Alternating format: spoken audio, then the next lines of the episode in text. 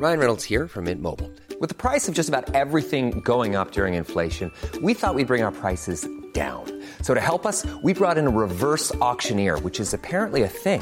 Mint Mobile unlimited premium wireless. Ready to get 30, 30, bit to get 30, bit to get 20, 20, 20, bit to get 20, 20, bit to get 15, 15, 15, 15 just 15 bucks a month. So, Give it a try at mintmobile.com slash switch. $45 upfront for three months plus taxes and fees. Promo for new customers for limited time. Unlimited more than 40 gigabytes per month. Slows. Full terms at mintmobile.com. Even when we're on a budget, we still deserve nice things. Quince is a place to scoop up stunning high-end goods for 50 to 80% less than similar brands. They have buttery soft cashmere sweaters starting at $50, luxurious Italian leather bags, and so much more. Plus, Quince only works with factories that use safe, ethical, and responsible manufacturing. Get the high-end goods you'll love without the high price tag with Quince. Go to quince.com slash style for free shipping and 365-day returns.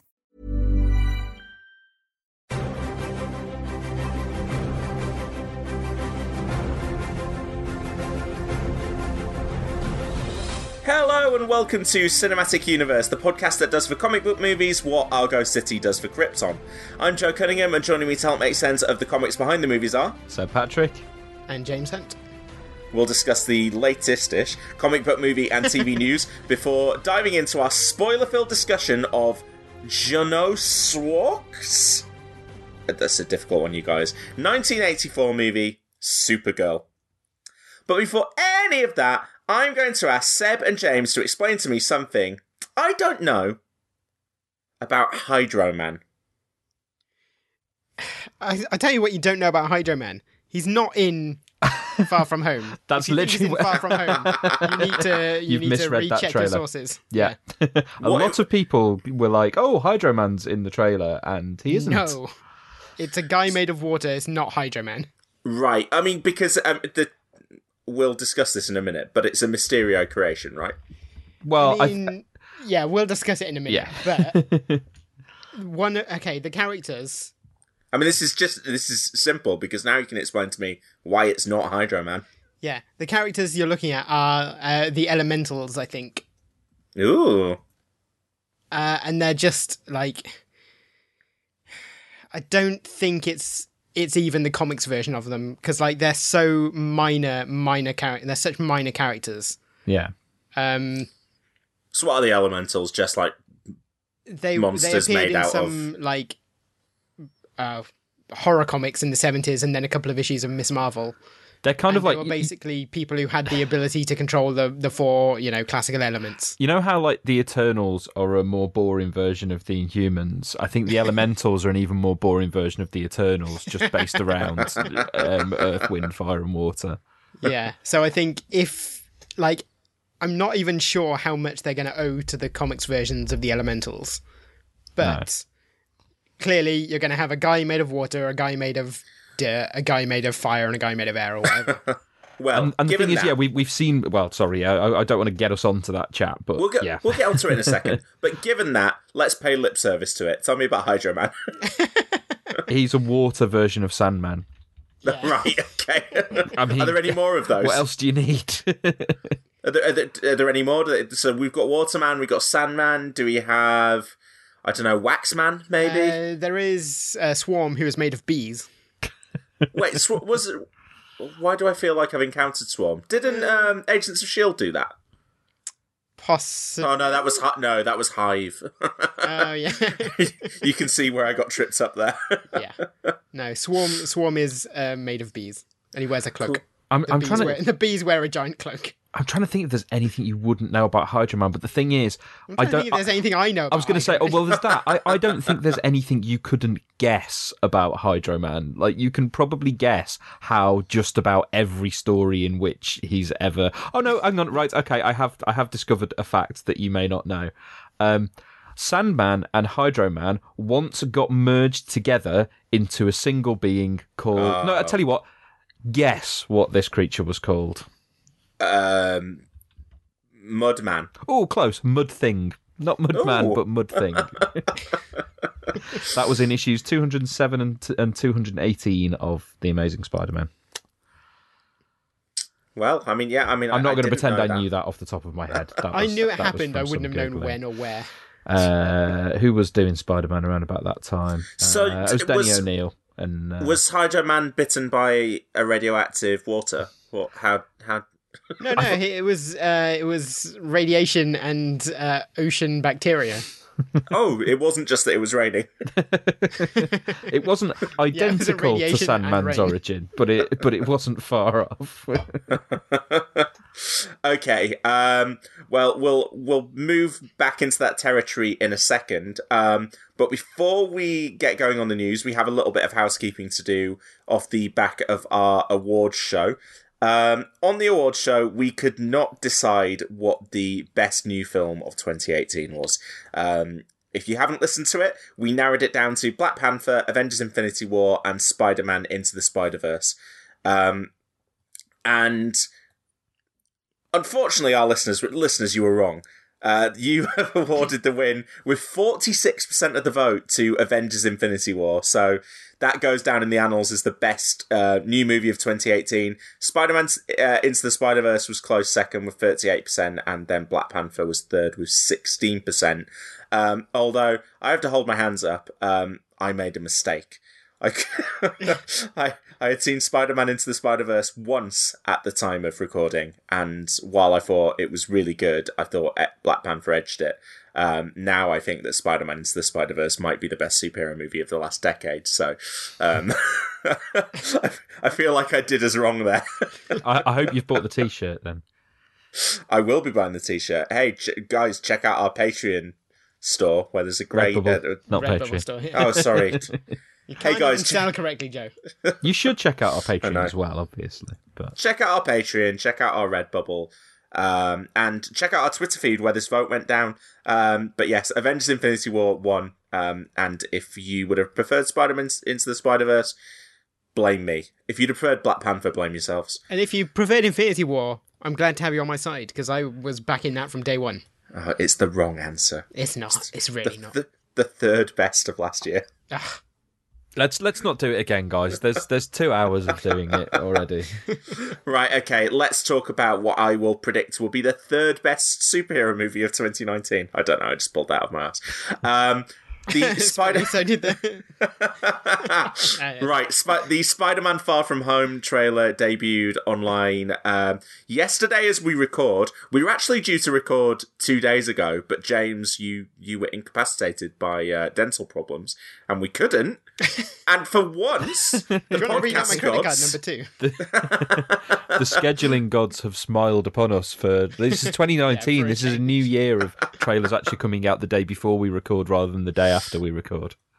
So, guys, So what's going to happen is me there's going to be another Endgame trailer tomorrow.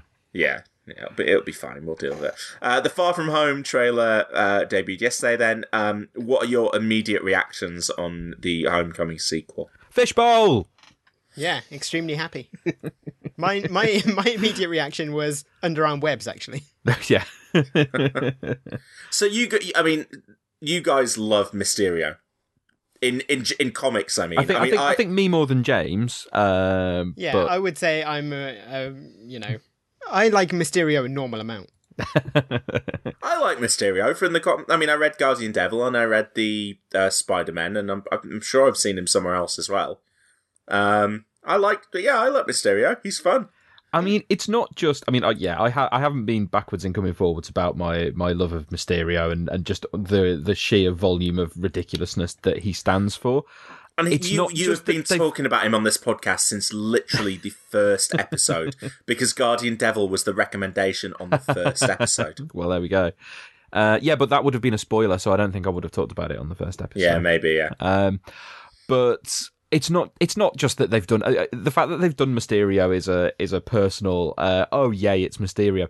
But it's just the fact that they've done Mysterio and he looks like Mysterio, and it's and it's good enough when you just see Jake Gyllenhaal in the costume and every element of the costume except for the fishbowl helmet is a hundred percent absolutely spot on, and then they show him in the fishbowl helmet, Yeah. and it's just and I already yeah I think everybody has guessed what they are obviously doing with him.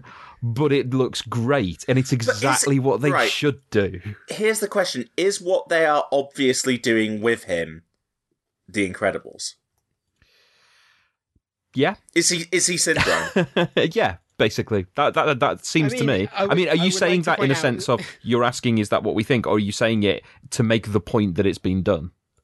Well, both kind of. I, and I mean, my expectation is is along those lines. But I mean, if I were in charge of Marvel, Mysterio would be the front for a bigger villain, and you probably have a. I mean, that third could be the Sp- case.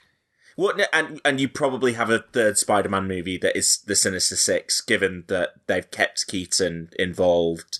They set up Scorpion. They set up Prowler. Um, here is here's Mysterio. All it would probably need is one real big bad from the Spider-Man canon, and there you've got a Sinister Six. And yeah, I mean, my dream would be a, a, a Doc Ock or a Norman Osborn played by Tobey Maguire being the being the brains behind it all. I just think it I just think that the meta narrative of Jake Gyllenhaal being the front for a Tobey Maguire villain in a Spider-Man movie is just too perfect. And given what we know about Tobey Maguire now, with all of the with, with the Molly's game and the Pussy Patrol or whatever they were called, uh, it, it feels like Tobey Maguire more naturally fits into the villain mold now than he did in the early 2000s. So I think it would be, I think it would be perfect. It's pure. I mean, that's it's pure speculation and nonsense. But yeah, that's uh, You're willing to risk a lot on a piece of stunt casting. yes. but I also, I also Mysterio feels like it almost shouldn't be him. Like I, I kind of want Mysterio to be someone crap who's been hired by someone good.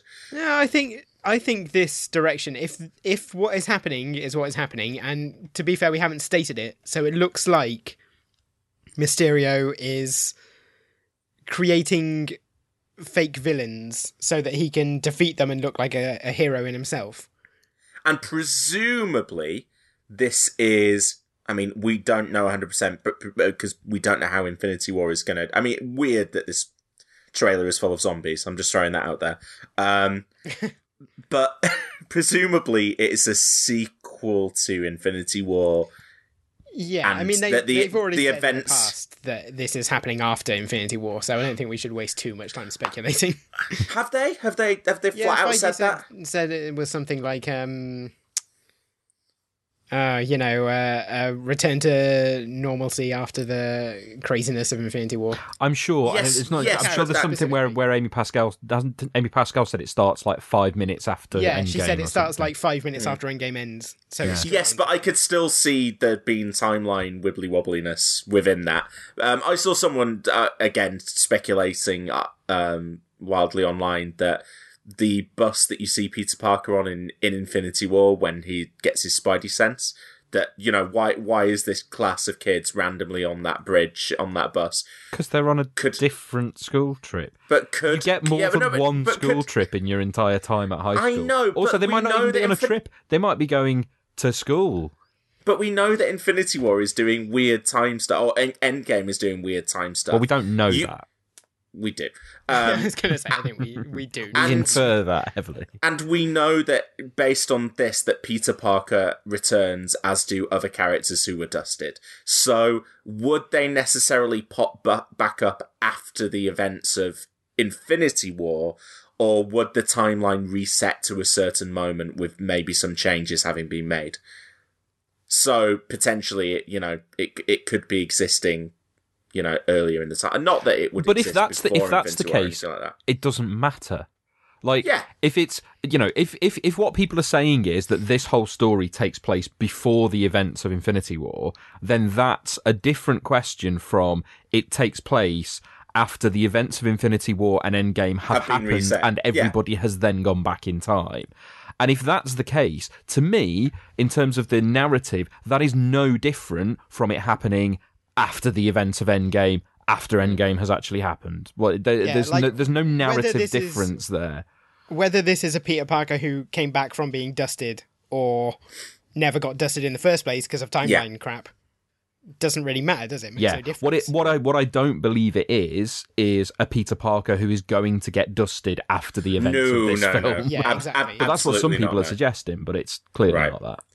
Um, I did like that they removed all of the dates from his passport. Just, Yeah, having screwed their own timeline up in the previous Yeah. movie. yeah. Is this Can our I- official quickly- debut of the sliding timeline? Quickly, can we get back to Mysterio? Because I, I don't think we finished that thought.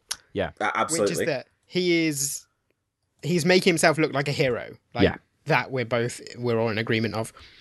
The reason I think that works for Mysterio is because his whole thing is that he is like the best special effects guy in Hollywood, but he doesn't get the recognition he deserves or that his ego wants. Yeah, he he is all about ego and recognition. So it actually does make sense Yeah, that his that first port of call up. would be to get the adulation of being a hero. Yeah, because Um, he goes, "Oh, you know, my movie skills aren't being respected. Let's show them what I can do this way." Then, And I, I like And the it- idea that he's he's gone to Europe. I mean, I know the films have actually sent some of the characters to places in Europe for stuff, so it's not like it's like the Avengers are only happening in America. But even so, I like the idea of well, this is him going. This is all going on in New York. I'm going to go and carve out my little niche where I'm going to be a hero. it's because Um, of all the tax breaks in London. or potentially, you know, this is a universe that doesn't have an Iron Man anymore, and someone wants to step up and go, "Hey, look, now I'm Earth's I, I'll hero." be the new Iron Man. I Yeah, love I, love sort that of he's hope- like he's yeah. like Thor crossed with Iron Man line. That's great. I sort of Yeah. hope it is that because that is that's basically the Thunderbolts as a concept, which is that you know they thought the Avengers had died out, so they pretended to be the new Avengers, and sold themselves as that. And I'm I'm really in the bag for that hmm. narrative as an idea of villains pretending to be heroes. It's interesting, isn't it, that we've gone from Nick Fury basically not being a part of the MCU since Civil War, aside from that, sorry, since um, ugh, which one? Age of Ultron. That was the last time he That showed was the up. last time it? he showed up in any major way. Yeah. Yeah, and and from that to he's going to be in at least two, if not all three, of the uh, Marvel Cinematic Universe movies this year, and, and definitely in this and Captain Marvel in fairly major roles. It's interesting. I wonder whether one of the timeline reset things that we're going to get out of the out of Endgame is that Shield wiped out Hydra a lot earlier. I wonder Shield- if that is Shield is back on the table. because could easily be a special effect. What do you mean? It could it could be Mysterio manipulating. Mysterio has Mysterio has created Nick Fury. That would be cool. Um, here's here's another question about special effects. Given the last few Marvel trailers, I mean, and I'm particularly thinking of Spider-Man: Homecoming, where Spider-Man swung through the uh, streets of New York with Iron Man flying next to him in a scene that never happened in the movie, and that is increasingly becoming a thing. Do you remember when? Um, I'm sure when we watched the Hulk was end- in the Infinity War trailer. Yes, Hulk was in the Infinity War trailer. Thanos only had two stones in his gauntlet when he was fighting Cap. Um, so my question is, what in this trailer is not actually in this movie? Ooh, good question. Um, Passport scene. they did some extra stuff, didn't they, for an international trailer? Um, yes. there's di- yeah. different versions of this trailer with, and I think there's already clips online as well now. maybe it's the suit. Maybe this black suit is all an elaborate gag. We'll have to you see. know, I, I, I- mean, so we get we get the the new kind of black and red suit, and we also get that all black like camo suit here. Um, that seems to be part of Sony's strategy at the moment. All of these Spider-Man properties have multiple suits, and I mean, I get it. You got to you go out there and make that money. Mitch. yeah, I mean, it's in- a great fairness, it's a great idea because like- people people have gone mad for it on the game. Well, there's something really cool about Spider-Man when Spider-Man gets a new suit because he's been he's in the classic costume so much that when he puts on a new suit, you're like, oh shit, he means business. Uh, that will perhaps be run into the ground and stop having any meaning.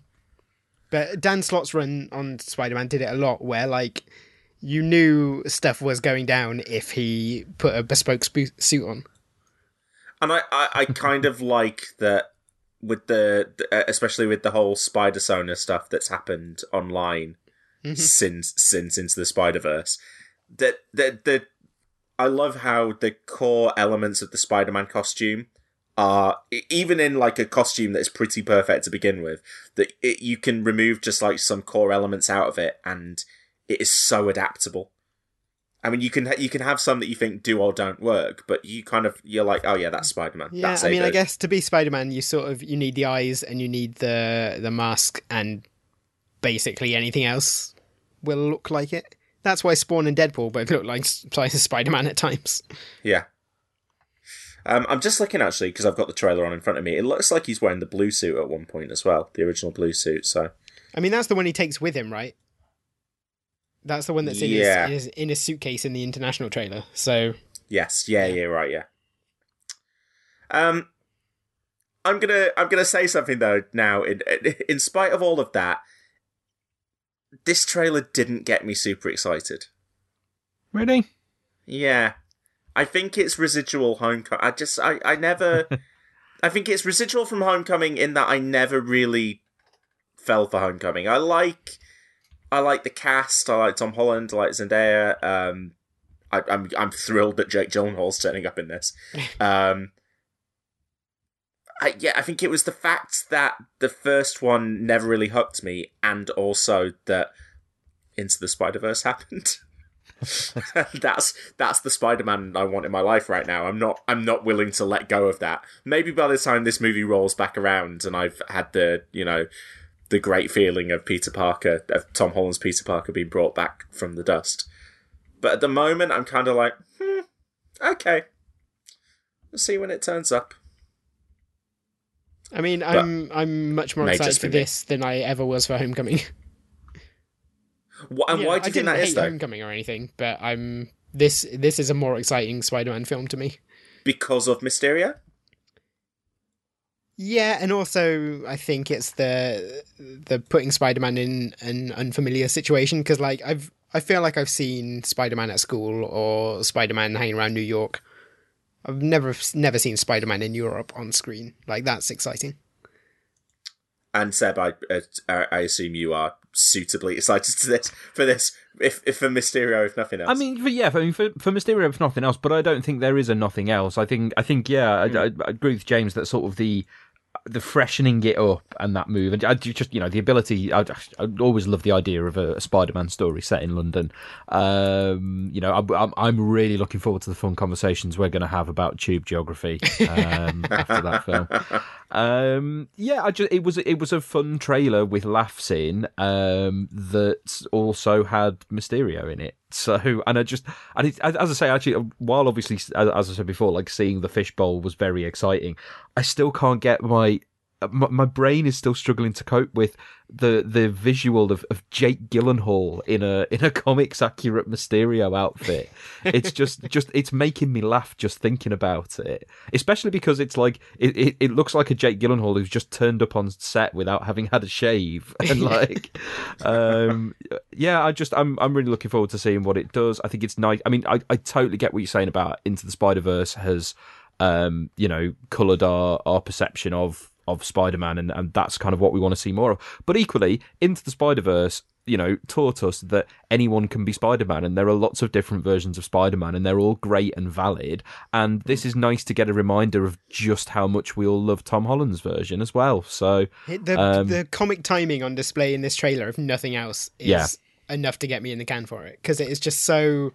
He's such a funny version of the character, and they've Yeah. done what they did with you know Chris Hemsworth or whatever, and they've gone, oh, actually, he's funny. Let's let him be funny.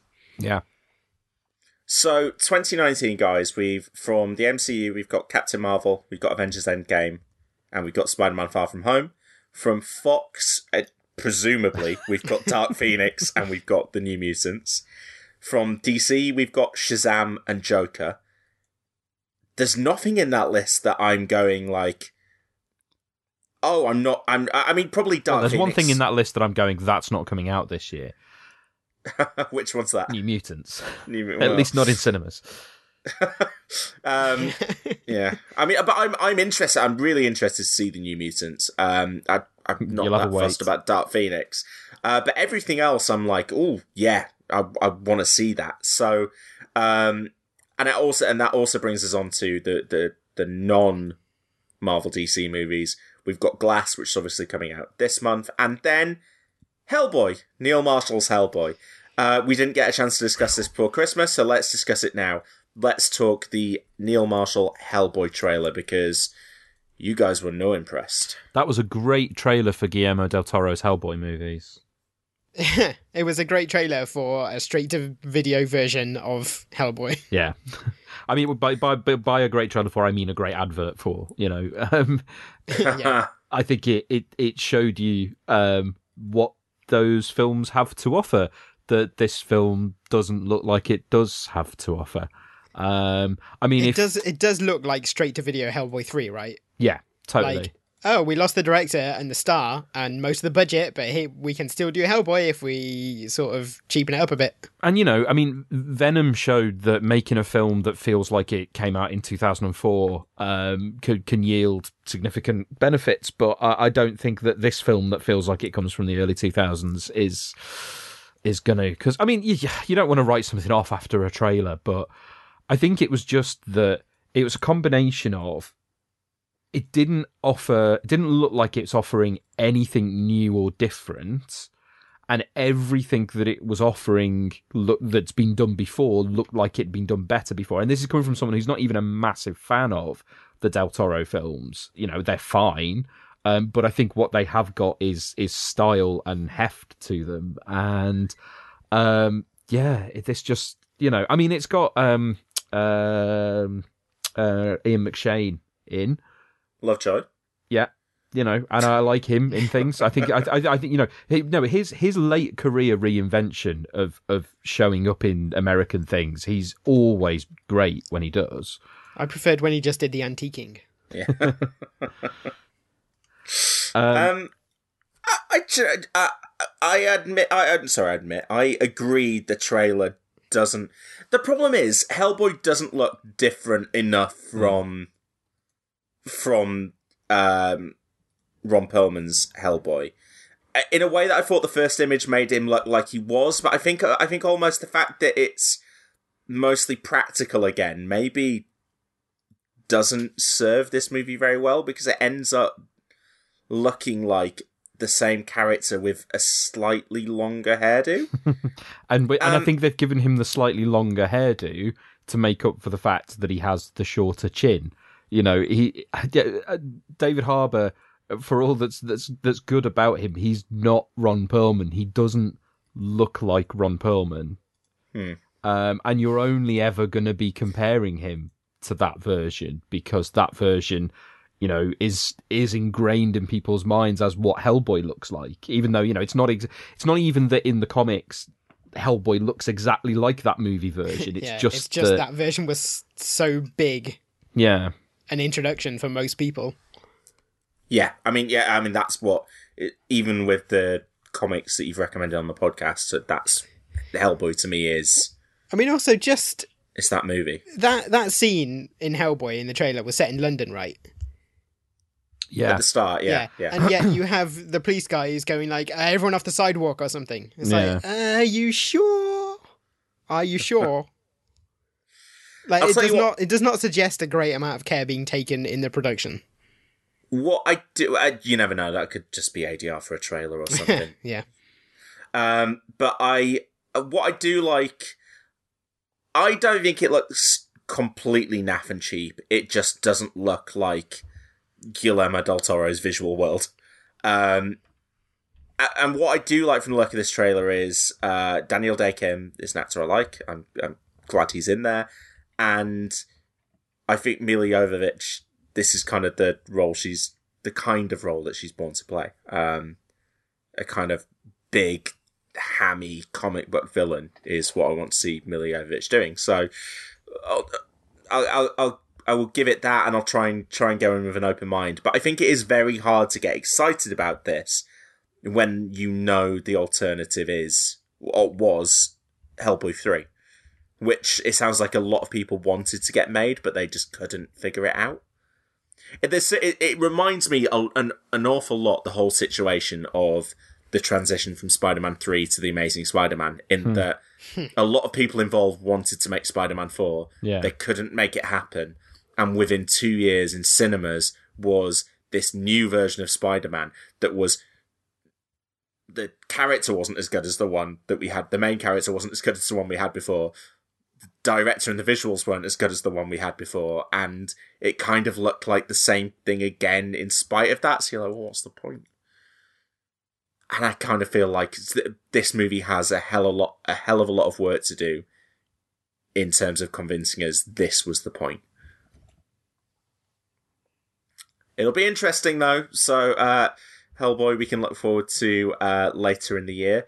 Um, our last bit of comic book news, we're we're we haven't talked about this on the podcast, and um, we have to because one of our hosts is Seb.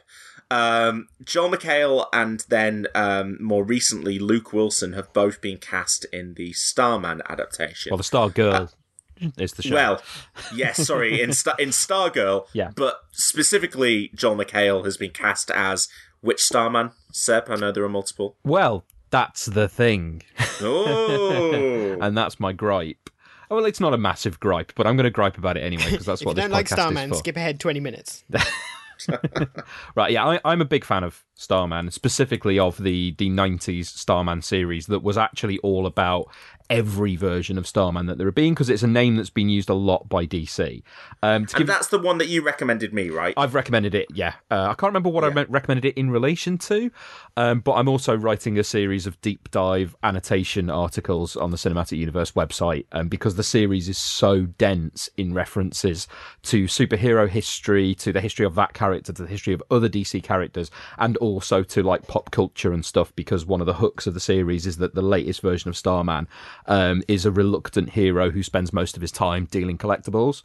Um, so the thing about Starman is, yeah, it's a name that's been used a lot. And I'm just to give you an example, I'm going to run down a list of all of the proper in continuity in canon uh, characters who've used the name Starman. So you've got Ted Knight. Uh, you've got the who's the original Starman. You've got the Starman of 1951, whose identity I won't give away because it's a spoiler for very late in the Starman, the 90s Starman series. Uh, you've got Mikaal Tomas from the 70s. You've got Prince Gavin from the early 80s. Uh, oh, I've, I've skipped past Bruce Wayne, who was Starman in for one issue of, of Detective Comics in 1957. Uh, Will Payton, who was Starman in the late 80s. David Knight, who was very briefly Starman in both the late name, uh, late 80s and at the beginning of the Starman series, and Jack Knight, uh, who is Starman for the duration of the 90s series. Thom Kallor, also known as Danny Blaine, who is a Starman from the future, and Farris Knight, who is a Starman from the future. So, what was that, like eight or nine I went through there? None of them are. It's the Starman verse. yeah, I, that is a film I would watch. I really would. I might be the only person, but I would. Um, not on that list of names is a character called Sylvester Pemberton. Guess which version of Starman Joel McHale is playing in the Stargirl TV series? Here's the thing, though, Seb. Right, Do I- you think that Stargirl is there to be a Stargirl series No. with a character no, called I Stargirl? can, no, and I, and I they can, don't right, actually. I, I will tell you that. the process that they've gone through, um, and and I can see exactly what they're doing and what they're doing from a in terms of making this show 100% makes sense. So let me further explain who Sylvester Pemberton is and where Stargirl comes from. Right. Okay. So Sylvester Pemberton was a character. It was created in, in 1941 by Jerry Siegel, co-creator of Superman, and he was a character called the Star Spangled Kid. Uh, totally unrelated to Starman. That's that's the thing you've got to, got to get out of the way first. Is that he, it's, it's not that he was created at the same time as or in relation to Starman. He's got no connection to him except for the fact that um, they were both. And no, I don't even think he was in the Justice Society, but he was around in in the 1940s. The hook of uh, the Star Spangled Kid was, you know, how in the 40s, like basically every superhero was like uh, every adult superhero had a kid sidekick.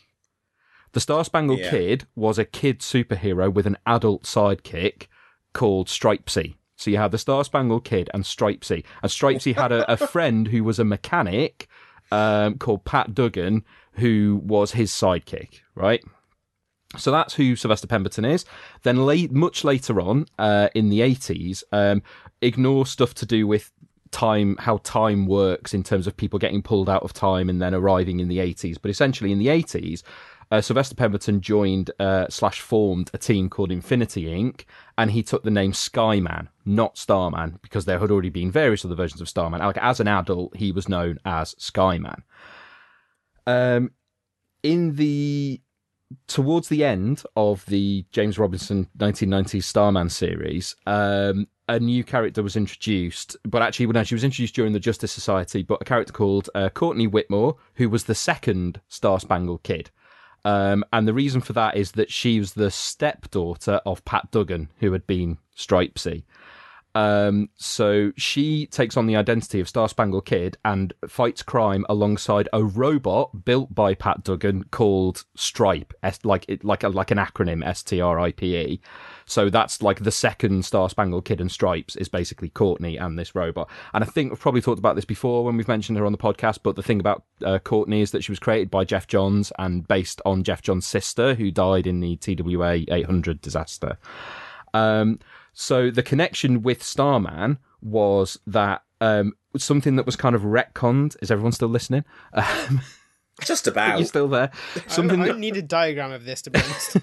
a retcon that was introduced in the 90s Starman series to basically explain why Sylvester Pemberton had never become Starman. Because from a point in, I think, about the 70s, as as the Star Spangled Kid slash Skyman, he actually used some of Ted Knight, the original Starman's technology. He had like his cosmic rod and a converter belt that gave him his powers, but he never became Starman. And the 90s series retcon this in that he was going to be Starman. He was going to take the name, but at the last minute, he kind of felt that he didn't want to take on that lineage. And he actually got the name Skyman ironically, when Jack Knight, who was an annoying punk teenager at this point, um, said something like just offhandedly said to him as he was leaving, "Oh, take care in the sky, man." And that's where he got the name Skyman from. So Sylvester Pemberton was never Starman; he was always Skyman. What they are obviously doing, which brings me all the way to this, the premise of this new Stargirl TV show is that Stargirl is the stepdaughter of a guy who used to be the sidekick to a superhero, and she becomes the new Stargirl, and um, she because um, sorry, yeah, Courtney becomes Stargirl. I didn't explain that one. Um, when when Jack retires as being Starman, um, he gives her his cosmic rod. That sounds like a horrible phrase to phrase it that way. It's really difficult mm-hmm. to write stuff about Starman, and when you're having to use the phrase cosmic rod all the time, it's a big staff that gives it that he uses to fly around. She takes on Doesn't that. Sound any better? No, she takes on that and becomes Stargirl. She stops being the Star Spangled Kid and she becomes Stargirl. Um, what they're obviously doing with this show is she's become Stargirl alongside the robot Stripes.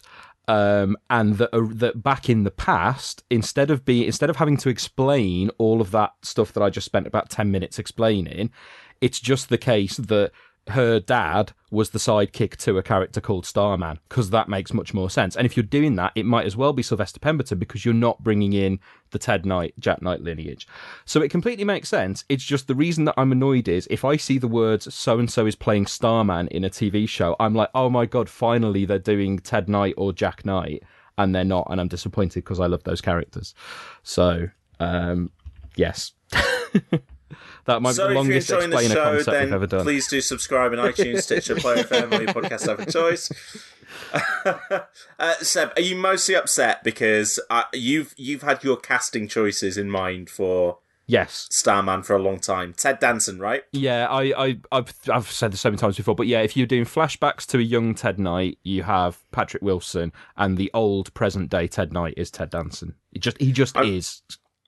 I'm just uh, I'm looking back at the, an article you have on the Cinematic Universe mm-hmm. website um, about who you would cast in this. Yeah. The problem is, is that they're all in other superhero movies. That's not a problem.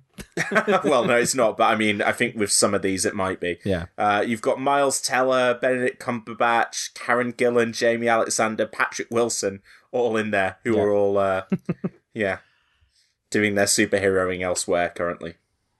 Maybe not Miles Teller.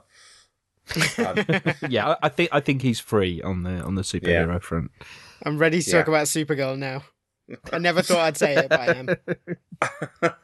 uh, we should just, uh, I don't think we need to discuss this because we've discussed it already, but we should uh, mention that it has been confirmed that the Vision and Scarlet Witch TV show is going to be coming uh, to Disney Plus this year. Um, a Lady Sif TV show continues to be rumored, which is interesting, which is why I was reminded of that. Um, and also, there are the rumors that continue um, about a potential Young Avengers movie in the MCU's future, uh, with one of the characters featuring in that being Wiccan, who I believe is the son of Scarlet Witch and Vision. One of the two, yeah. Yeah. So, um, Right, now let me tell you about the history stuff. of the Vision. New. uh, so what we will do now is um, move on to our spoiler-filled discussion of uh, the 1984 movie Supergirl. Uh, so take a deep breath, listen to this little bit from the movie, and we will return with that spoiler-filled chat straight away afterwards. She came halfway across the universe in search of a cosmic power source that could save her world from destruction. Who is she? Who on earth are you? You know, I think I recognize the costume. From the producers of Superman, Alexander Salkind presents Supergirl in her first great adventure. Wait a minute, wait one minute. I mean, you can do the whole number, leap tall buildings with a single bound. You can look right through things. Yes. Bend steel bars? Yes. Like Superman. He's my cousin. Whoa. Supergirl, sent to Earth on a secret mission that brings her face to face with diabolical villains. I'm considering nothing less than world domination. Unspeakable evil.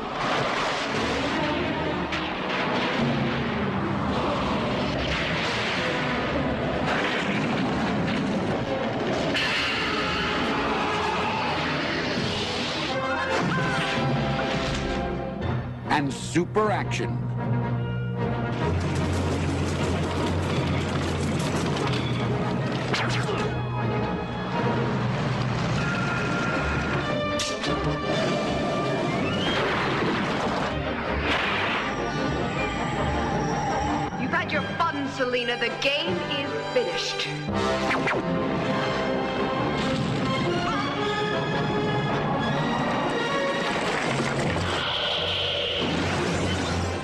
Starring Faye Dunaway, Now I am really upset. Peter O'Toole, My neighbors know the criminals, the corrupt, the evil. They're here, over the hill there, with no way out. Peter Cook, What's in it for me? Me. Brenda Vaccaro, Marc McClure, Hi, Jimmy Olsen, photographer. Hart Bochner,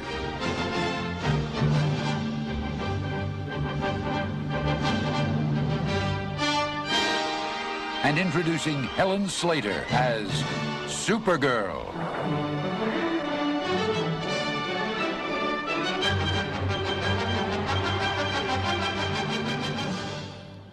Okay, first film of 2019 is 1984 Supergirl. We started off 2018 with The Dark Knight, and we're starting off 2019 with Supergirl. That barrel honestly, pretty listeners. scraped, isn't it? Listeners, it's going to be fun, I promise. Um, but first of all, and here's how I know it's going to be fun James is so excited, he wants to play a little game. Yeah, because I was asking Seb whether he thought Supergirl was the worst superhero movie we had covered according to the Rotten Tomatoes rating.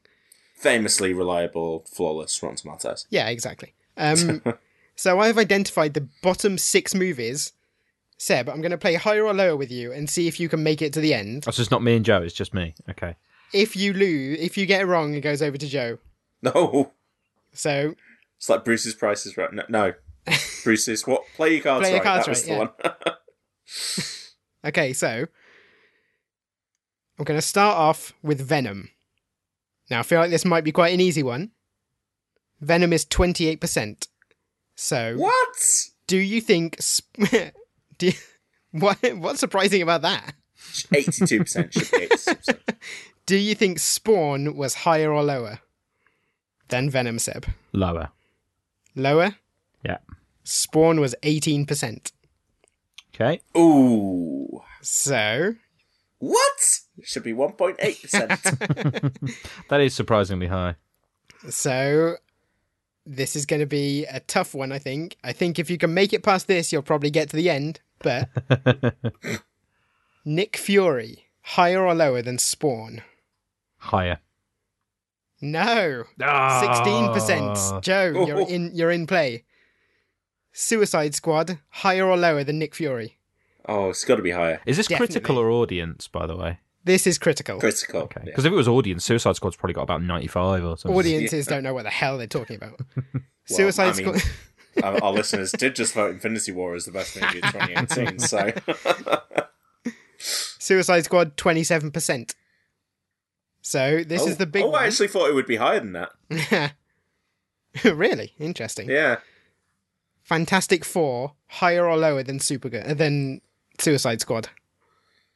Lower. We are like talking. Sorry, we are talking absolutely- Josh Trank's. I was gonna Yes, yes, I was assuming, yeah. I feel like that got absolutely savage, so I'm going to go lower. Nine percent for Fantastic Wow. Yeah. And now here's the big one, Joe. This is to win the game. Was Supergirl higher or lower than Fantastic Four? um, Can I guess as well?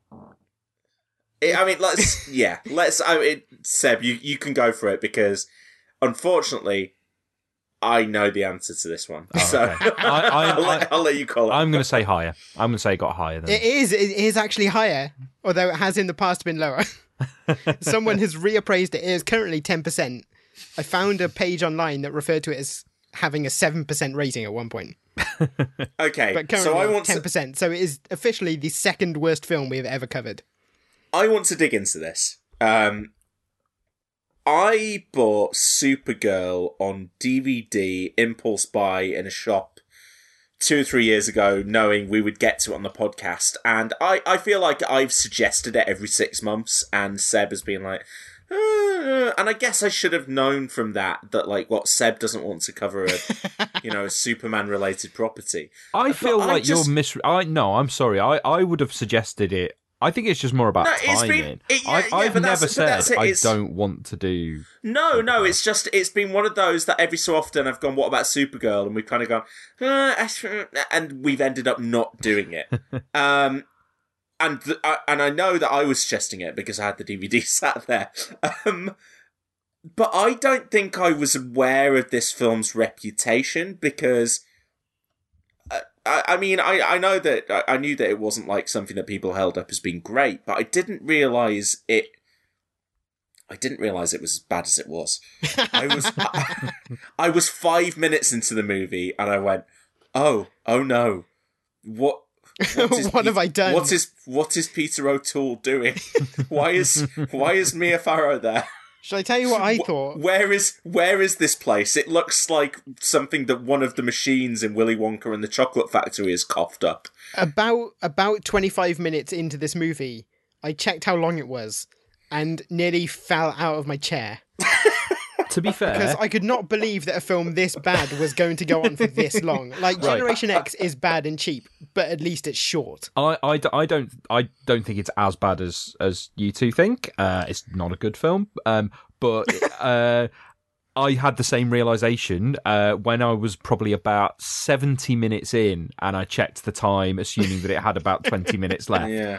Uh, and it had about 50 minutes left. The the last forty minutes of this movie are the longest forty minutes I've ever had in my entire life. I I don't think it's that it is like unwatchably bad. It's not Spawn. I'm sorry, it's not. No, no, it's not. But I, I kind of, for me, it's sat in that comfortable, in like a comfortable middle place between. I was never quite sure whether I was watching a worst movie of the year contender or a Howard the Duck Award contender. Like it feels like it almost exists halfway in between. There are scenes where I'm like, oh, this movie knows exactly how ridiculous it is, or like at least they're embracing the campiness and the nonsense here. And then other times where I was just like nodding off. Um, It does have it does have the air of a film that has been shot entirely through a sheet of Vaseline. Like I, I mean, everything about it is soft focus. I mean, that's. I should, mean, that, should we start? Should we well- start, Seb? Because I thought you could maybe explain to us the the genesis of this movie. So it came out in 1984, which I believe was after Superman three. So after we are Superman 3, yeah. so we're covering this kind of right in the chronology of the original Superman movies. Yes. and it is a part of that series. It's unquestionably a part of that series. Yeah, is this the first cinematic universe? Um. Yeah, Because a it- reasonable it shout, has- isn't there? Yeah. It has the. I mean, I, I mean, I'm sure probably some serials or something, or, or on t- TV shows might have crossed, or would have crossed over. Um, but this feels like, yeah, maybe the first time that the movies made an attempt to do it. Yeah. Mm. I certainly can't think of an example earlier off the top of my head. I mean, it does it in a kind of lip servicey kind of way, um, but this is the same world that Hmm. Christopher Reeve Superman exists in. There is a connection to Lois Lane. Jimmy Olsen turns up. there was Um, going to be a Christopher Reeve uh, cameo, but he didn't. thought they which is explained that surprising. very well. yes, they do. uh, Um, we should. I, I Right think we're front going to. well. I think we're going to have to explain all of our like knowing little asides and gags as we go because I imagine a lot of people won't have seen Super Supergirl and we and we. I promise we will dig into the actual plot of the movie that I'm going to make Seb explain all kinds of things. Um, but yeah, very early on, it's it's. I mean, it's so weird, right? The whole, the, all of the connections to the Superman movie. It's as if someone had been told, or, or as if it's a movie that isn't actually related to the Superman movie.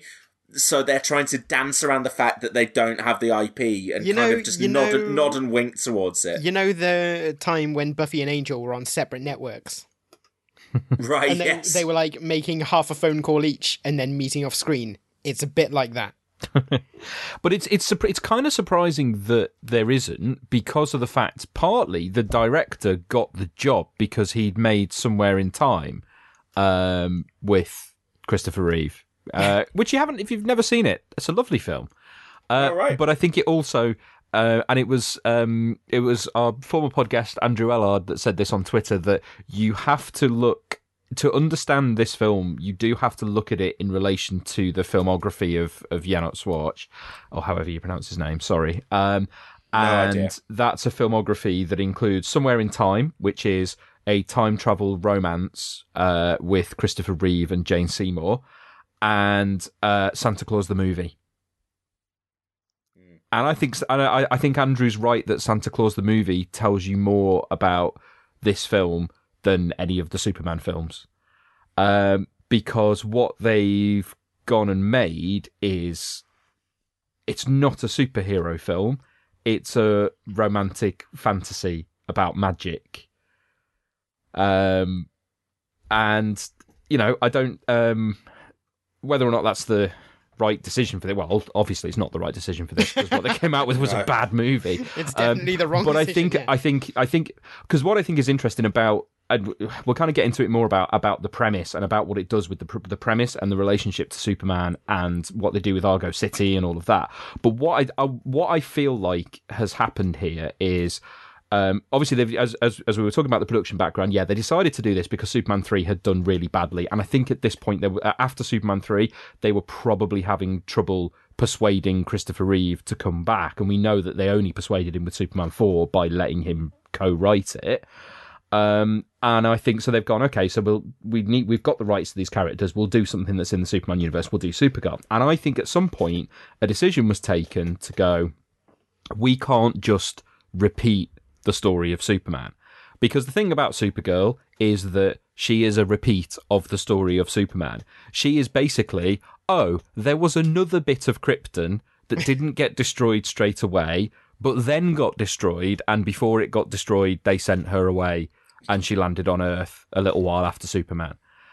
Um, does it get does it get destroyed? well, no, th- th- I'm talking about in the in the comics, oh, not right, the film. yeah, okay. Uh, I mean, I'm not even sure if in various different tellings of it in the comics, it may be that it doesn't necessarily. I'm pretty sure that in the original telling, the idea is that Argo City had, is was a chunk of Krypton that got bla- blasted off into space, and then I think there was like a meteor shower or something. So, uh, I think obviously Zor-El and Jor-El had very similar ideas, and so Zor-El sends uh, Kara away. No, in this it's completely different, and that's my point, and we'll we'll come to that. I think they've taken the decision to go. Okay, we're not just going to tell the same story. We're going to tell a different story. And well, and I think probably also assuming that Superman, I, I'm, I'm assuming here, had some degree of cultural recognition before the 79 movie. Yeah. 79? Yeah, I mean, Supergirl would have done as Yeah. well, just by virtue Well- of being Supergirl. yes, but, prob- but probably less so. That Yeah. people might have been aware of Kryptonite and that he came from Krypton. And, but hmm. I, I imagine with Supergirl, it was like, I think with Supergirl, that's, if yeah, that's the female exactly, if you if you do the same thing as Superman again, um, the the film going audience won't know that you're doing what the comics did. They'll just go, "Oh, you've just done a movie that's a girl version of Superman, and it's exactly the same story." So that I can Because understand. I feel like now, if you're making a Supergirl movie, uh, some version of what they've done on the TV show is what they would roll with because it makes sense. Mhm. Which is that Kara was older than Mm. Clark. which was always which that that spin Yeah. came on in the two in the two thousands. Probably one of the few things that was any good about the Jeph Loeb Yeah, created it's- two thousands It's version. It's one of the things that actually makes sense is that she was sent with him to be his guardian and, and just and got arrived knocked later. off course. Yeah, Yeah. it's a great idea. Yeah. Such a great idea. Um, but they didn't come yeah. up with that for this. Um, No, and instead, they, they came up with. Can anyone tell me? well, let's go into it. So I'm g- I'm going to read from the Wikipedia to an extent. I mean, just but just I need I need some kind of crutch. just just before we kind of go into discussing the film itself, because obviously the, I did just want to I think talk a little bit. I mean, obviously you you've explained Joe that you had you had not seen this before doing the podcast at all. No, no, no, no. Um, it doesn't have a great relationship. Uh, great relationship. It doesn't have a great reputation. Um, but it is a film that I mean, I first saw this in the eighties. Um, I I think the first Superman film I actually saw was Superman three, and then I think I saw this. Um, and I think while it isn't a good film, I, I you know watching it now, I remembered a lot of it because I remembered watching it probably over and over again. Um, and it, you know, it is kind of the reason why I like the character of Supergirl and Helen Slater's portrayal of the character, you know, is something that I think has had a profound effect on me throughout the rest of my life and being a fan of the character, which is why it was so disappointing when a few years ago, um, I got her to sign a comic and she got my name wrong. Um, so I, I have got did she call I've. I've got a copy of the comic book adaptation of the Supergirl movie, uh, signed to Sam. Love Helen Slater. Oh no. Cost me. I mean, that hits the mark about as well as her that did. performance in this movie, if we're being fair. I, I, well, we'll get into that. I, I think she we will get into that. does a good job. We can And get into I'm- it now. I I, I, think, the word she's- performance is too generous. I don't, I don't She's think definitely reading the lines. I'm not sure she's there. I, I I don't, don't. she's. I don't think she's terrible. She's not given much to act off of, is she? She does a lot Well- of staring and smiling and pausing. I, I don't. I don't think you can. You can really sort of judge by normal standards of of acting in inverted commas. Um, someone who has obviously like stepped in from a magical realm and and become this magical figure that that a film about magic gets created around. So I mean, she yeah, she does. She does seem like um, like some otherworldly kind of fairy or something, doesn't she? Yeah. Um, It's definitely more like angel fairy fantasy territory than superhero. I'll I'll give it that. But that's the thing, and that's why I, don't think, she's she- acting. I think I, I just think she literally just is that, and nobody Uh, noticed. I, I think given the performances that she mostly has to interact with, which are either huge or non-existent, um, I, I it's it's such a tough job for her, and I think that Are you are you, are you being Um, cruel about Hart Bochner's performance? Because let me tell you. I, think, I Um, think I think if I think it's a candidate for worst performance we've ever seen in anything on this podcast. But we'll get to that. but I think she's I think she does I think she does the kind of starry-eyed dreamlike thing pretty well and I think that she convinces just enough in the costume she looks fairly heroic and I and, and honestly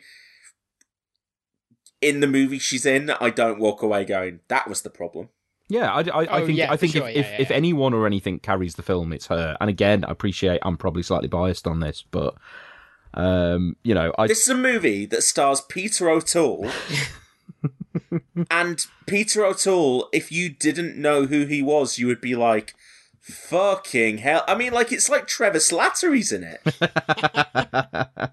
Quite It is- literally later on. it is just it, the, this bizarre bizarre performance as if as if uh, O'Toole walked onto the set looked at the design of Argo City in this first scene and went oh I get it my character is on drugs and that was the performance he delivered so let's kick let's kick things off with the plot so Kara Zor-El lives in an so this describes it as an isolated Kryptonian community called Argo City in a pocket of trans-dimensional space. And it's good that So- Wikipedia explains that because the movie doesn't. No, so the, what the movie does is kind of say, here is Argo City. It's like this little bubble town. It has something to do with Krypton because they all know about Krypton. They all know about Superman being on Earth. Hmm. Do they even they- actually call themselves Kryptonian?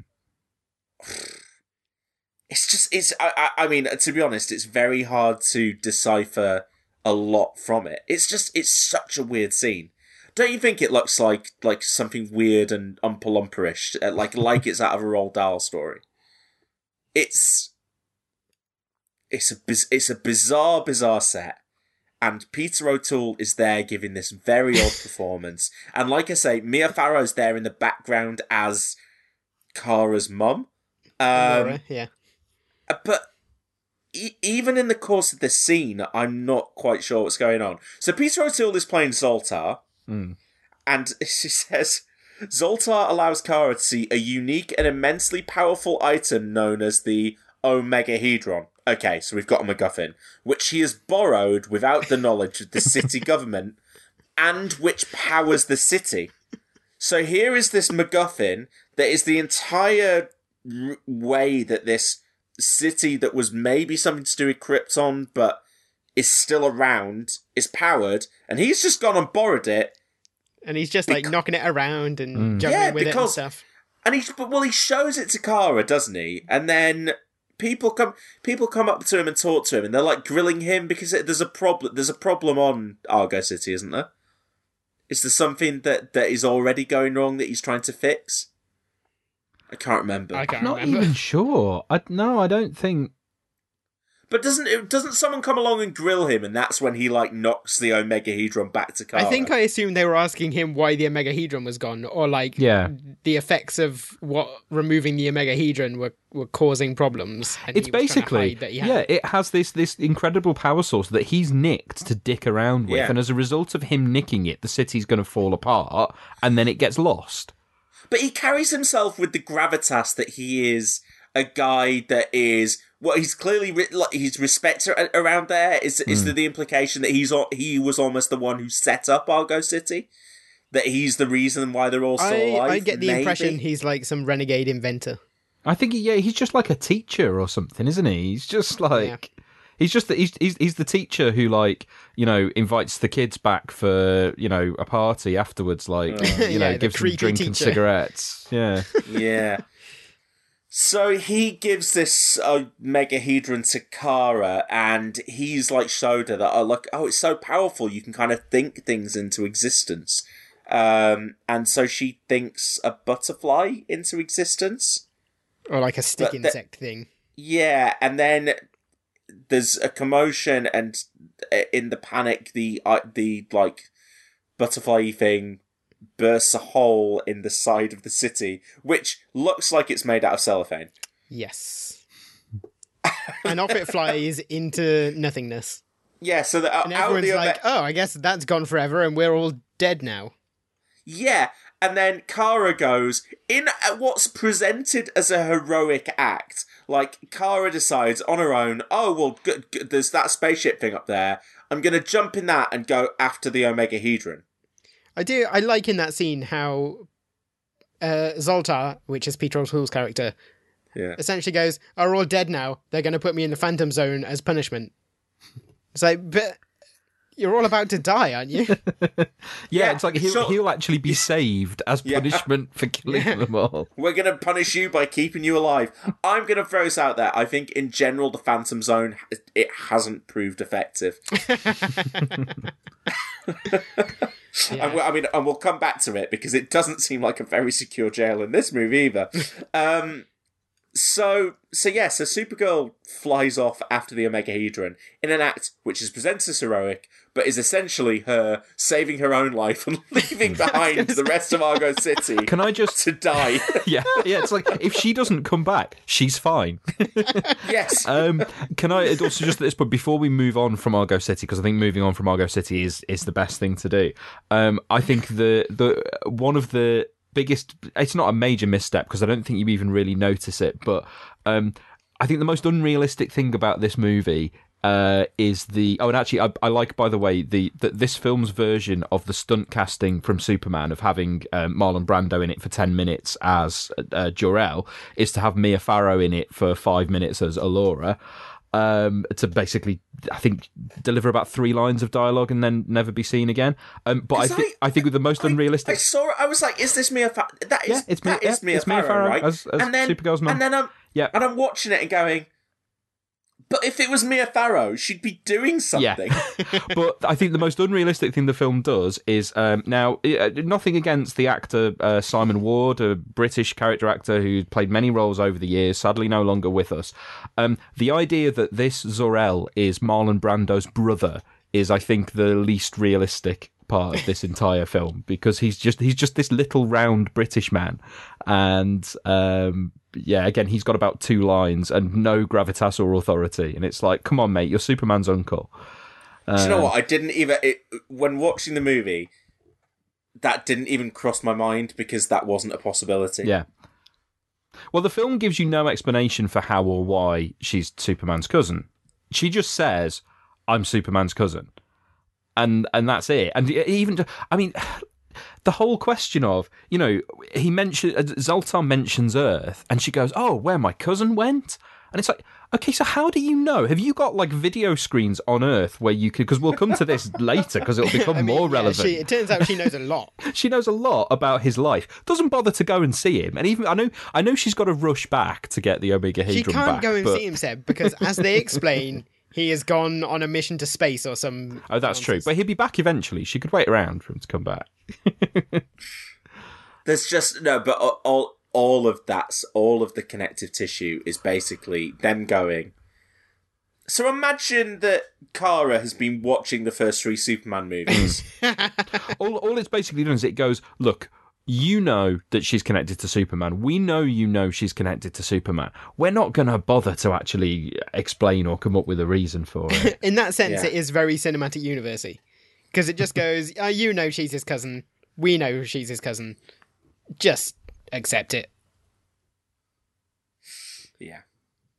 All, but then it, other than by being a Supergirl movie by name, really doesn't have any need for her to be related to Superman. No, It could just it could just be a story where Supergirl goes to Earth, saves the day, and comes back again. Hmm. The thing is, like, she could go to Earth, and if she didn't happen to be wearing a Superman costume, if she was just wearing like Kryptonian clothes, she could go to Earth, And do whatever she's got her to do.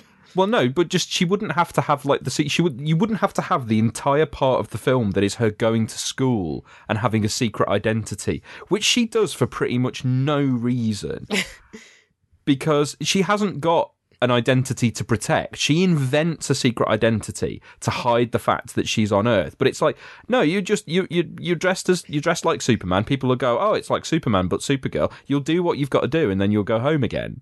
She Yeah, doesn't I mean, we- actually need to fit in on Earth. We should go back and do the plot thing because that's what happens. Like she leaves Argo City in this weird pod.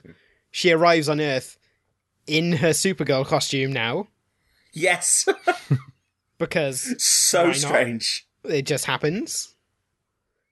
And then the And then Omega, says, the uh, Omegahedron al- arrives on Earth and gets picked up by a witch, And Peter like Cook, an actual witch. an actual witch. Yes, Witch and Peter Cook. Can can I just for for one second before we dig into this because I don't. Peter O'Toole, guys, wh- do you think they approached David Bowie first and he said no? Because it feels like that's maybe what Peter O'Toole's doing. I'm just I'm just baffled by that performance. It is one of the strangest things I've ever seen. Or is it just me? right? It's it's bad. It's really It bad, bad, right? yeah. I mean, I don't normally uh, like agree with anything that the Razzies do, uh, but they nominated Peter O'Toole for a for a worst actor, um, Golden Raspberry, and fair enough. Okay, right. So on Earth, so James, you're right. The Omegahedron is recovered by Selena, who is a power-hungry would-be witch who is assisted by the feckless Bianca, and I think probably kind of think Hocus Pocus for those. Yeah, definitely. It's that it's that level of like I just think, oh, that's Joey's mum from Friends. um, and she is seeking to release herself from a relationship with Warlock Nigel. is he a Warlock? Yeah. I mean, yeah, he's got he- he knows how to use the Omegahedron, right? So he must And be a is- warlock in that sense. And Well, this is- this- is this is- very, very bizarrely Peter Cook. Yeah, I do. I, I think there's. Uh, what I find quite interesting about the, this film is that it, what it does is it sets up these characters who are in they are in a coven and like, they're talking about starting their own coven. So like they're they're into this kind of witch and warlock and magic thing, but obviously because magic isn't real, um, they don't actually they can't actually do magic spells. They're trying to do magic spells, and I think you know they are essentially they formed one of these covens that's like we're going to have parties and con people out of their money. Um, then the Omegahedron turns up and basically gives Selena the ability to cast spells because she's got the Omegahedron.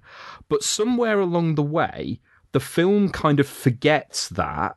And as the film goes on, magic kind of becomes real because stuff starts to, they start to do stuff that sort of, it's like the Omegahedron is boosting it. But also, like it kind of implies that there is mag. They do have magical. They have a bit of magical power, They and like the some of the of Barundia. yeah, that bit where he's got that wand and stuff, and it's like it's implied that that is actually adding to the power of it, and it's like, well, where has this come from? Because I thought the point earlier on was that you were a bunch of con artists. Maybe, maybe it's a very subtle thing where her use of the Omegahedron is making her subconscious desires real. She's altered reality to make magic real. I think you've thought about it more than they did. Yeah, I mean, clearly what happened here is at some point they rewrote the script, but not Hmm. properly. And yeah, so so Pe- Peter Cook is Nigel, who is both a warlock and a teacher at an all girls school, and is- Yeah. is, definitely a pervert. Yes, uh, definitely. And we should mention Selena is played by Faye Dunaway as well. So I mean, they've got After they've got after, decent after Dolly together. Parton turned down the role. Wow. Yeah. Imagine, imagine being. Faye Dunaway and taking a role that Dolly Parton's turned down. I mean, I, I, I- I don't have too much of a problem with this performance because it's I think it's kind of what the Life is full of awesome what ifs, and some not so much, like unexpected medical costs. That's why United Healthcare provides Health Protector Guard fixed indemnity insurance plans to supplement your primary plan and help manage out of pocket costs. Learn more at uh1.com. This is Paige, the co-host of Giggly Squad, and I want to tell you about a company that I've been loving, Olive and June. Olive and June gives you everything that you need for a salon quality manicure in one box. And if you break it down, it really comes out to $2 a manicure, which is absolutely insane. It's also so easy to get salon worthy nails at home with Olive and June. The difference between how your nails used to look when you did them yourself and now with the Mani system is a complete game changer. The best thing about Olive and June too is it's a quick dry. Dries in about one minute, lasts for five days, and full coverage in up to one to two coats. Visit oliveandjune.com slash perfectmani20 for 20% off your first system. That's oliveandjune.com slash perfectmani20 for 20% off your first system. There's never been a faster or easier way to start your weight loss journey than with PlushCare. PlushCare accepts most insurance plans and gives you online access to board-certified physicians who can prescribe FDA-approved weight loss medications like Wegovy and Zepbound for those who qualify. Take charge of your health and speak with a board-certified physician about a weight loss plan that's right for you. Get started today at plushcare.com slash weight loss. That's plushcare.com slash weight loss. plushcare.com slash weight loss. role asks for. Um, but it's it's it's just strange. It's it's not the kind of thing, especially knowing the Superman movies that you expect to be here. And I and I get the I get the urge to want to do something different. Um, I'm not sure I would have done which. I mean, it, it feels a bit like they went, oh, this is a girl superhero film. What are girl Mm. villains are witches. Yeah. Yes. Yeah, because she's and, got and, no precedent in the, the comics or anything like that. Uh, And I I think a lot of times in the movie, this it, the, the film goes, oh, and what should we do because she's a girl? Yeah. because I mean, I, I think it's all uh, like obviously there is a romance that's at the center of Superman Mm. as well. It feels like their approach to the romance in this movie is a lot. Yeah, it's, and it, it, it, it, it comes back to what I was saying before about how it's like they've gone uh, because this is a female character. We can't play it as a superhero movie. We we have to put it in a different genre. And so what they've done instead is they've made this magical romance fantasy movie, and it and it does feel like they've gone because that's what girls are like. Um, and you know, it's, legitimately if this if this film like was about a girl riding a magic horse instead of a superhero you'd go like yeah that makes sense Yeah. Incidentally, uh, two other films that this film's writer, David Odell, uh, is credited on are uh, Masters of the Universe. so he has made a worse film in the ni- a worse fantasy film in the 1980s than this. Well, coming and, coming to a podcast near you soon. and The Dark Crystal. He wrote the screenplay for The Dark Crystal. That's so he's done a better 1980s fantasy film than this. uh, but the point is, I think that tells you um, where his sensibilities are. And he worked on the Muppet Show and stuff as well. Um, but yeah, and as I say, you know, you look at the director as well, and it's like the, these are not people who you've hired to do Superman, but with a female lead character. No. masters no. of the universe 17% on rotten tomatoes The the the links Pencil it in. between Masters of the Universe and Superman Four are, are fascinating, and yeah, we'll get to it I I genuinely can't wait. um, so let's go back to Kara. Uh, Supergirl arrives on Earth. She discovers that she has new powers on Earth. That goes fairly swiftly, right? It's like that that i think is the one sequence in this movie that i thought oh that was quite well executed where she discovers her powers Mm. and yes, they And that's do one of the bits I really remember as well from kind of yeah. Yeah, like admittedly they make it like a girly version of that. So she's like opening flowers and you know flying through the forest or whatever. But on the level of she's on Earth and she's got superpowers and she's enjoying it, that is a well executed sequence. and also you know what the power set is. You Yeah. don't need to be bored by this. Yeah, exactly. Yeah. What I like less is that she lands down on Earth and female superheroes walking along. What is the first thing that will happen? Oh, someone's going to try and rape her. Not just someone, oh no. but yes, I mean that is a like, getting past the fact that it's our it's our Matt Frewer appearance uh, is his third appearance on this podcast. I think that is a such a What was the first? Was it? It sorry, I know. He's in- he's in Watchmen. Yeah, that, yeah. Uh, I, well, can't unfo- remember, I can't remember him in that. Unfortunately, we won't do Honey I Shrunk the Kids on this podcast, which is one of his better roles. Generation Um, X is the other one, just for completeness' sake. Yes, if anyone, Yes. yeah, didn't recall. Uh, I think I waxed lyrical about Matt Frewer on enough on, on that episode. Uh, no, it's a, it, it- notwithstanding the fact that it's it's just Matt Frewer popping up to play this character. It's, uh, I mean, in a film that struggles anyway to be coherent. Uh, this is where I think at least what you could say for the rest of the film is that if there's one thing that's coherent is that it has a tone.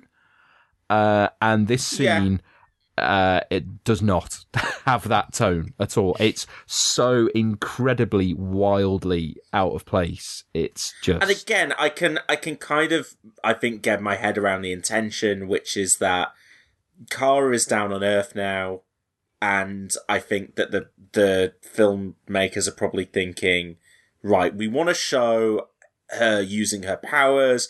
We want to show that she is uh, just as strong as Superman and stronger than the, the men down here who are going to underestimate her. And so here are two guys, but the guys are just like hanging out on some little industrial estate. She walks past them and she's very she's very innocent and doesn't know what's going on on Earth yet. And straight away they're like, "Oh, okay, here here is someone that we can assault." And it's just weird, and I didn't like it. I mean, I, yeah. I completely agree. It's it's so out of place and so uncomfortable and so just misjudged on every level. But it happens. So we, can, I mean, it doesn't. I mean, Supergirl kicks their asses and and walks away. I like how one And then- of them continues to attempt Yeah, after she's already demonstrated that she's not just dressed as Superman, she is as strong as Superman, and he still tries it. Yes, bizarre. Um, but I, I think the, the sequence that follows after this is equally bizarre because obviously the movie is the, the movie is intent on getting to a status quo, and it kind of doesn't care how it gets there. So. Ka- Kara's she's followed the path of the Omegahedron, so she's ended up in the same kind of area as Selena because Selena has the Omegahedron. She's she's turned up in this town, so she's nearby.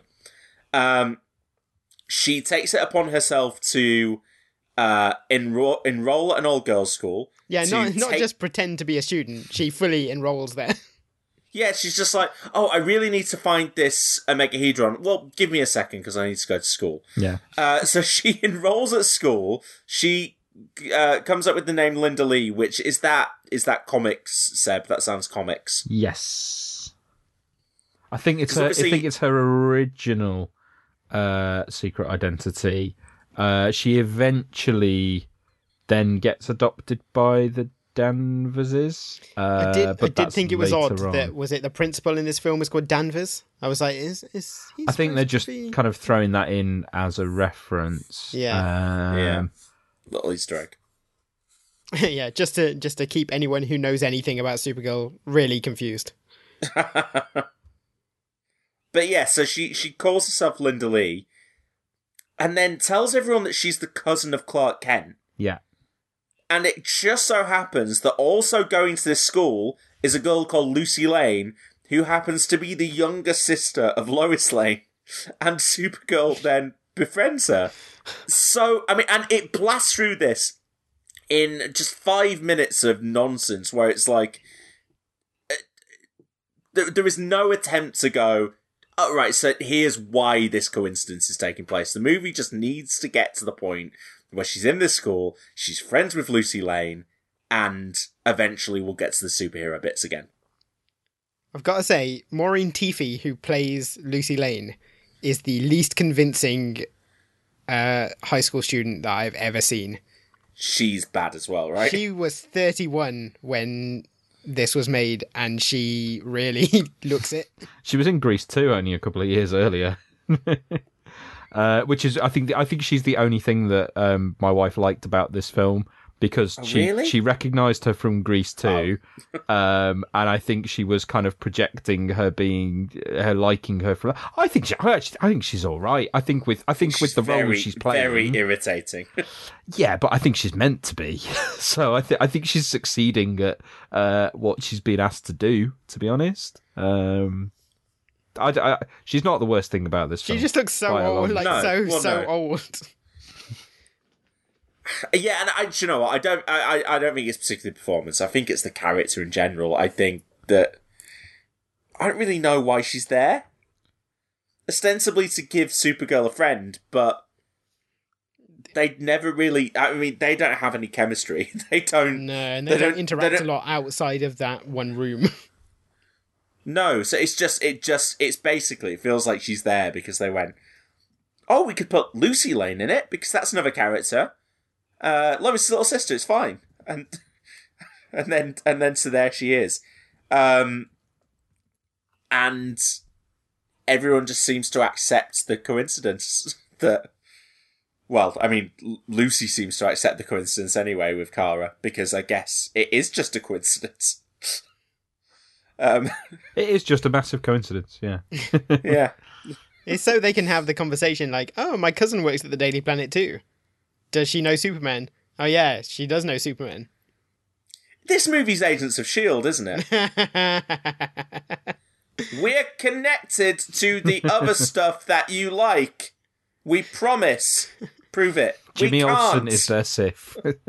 and that is that is as well the the scene where it briefly explains that Superman has flown to an, a distant galaxy or something, right? It's on a TV in the background. Yeah. Isn't it? yeah. And that's that's the story. Superman's not on Earth; he's in a distant galaxy. but I think it's in the What background. does it say? It says but, on a mission the of ca- some kind. I can't remember what. But I don't think the characters ever address it, right? Do they? No, no. Yeah, So which be, it's not- because I think that that gives you the suspicion, doesn't it, that the film was shot with the expectation that there'd be a Superman scene in there somewhere, and I think the There we go. radio report is ADR'd afterwards. Yeah.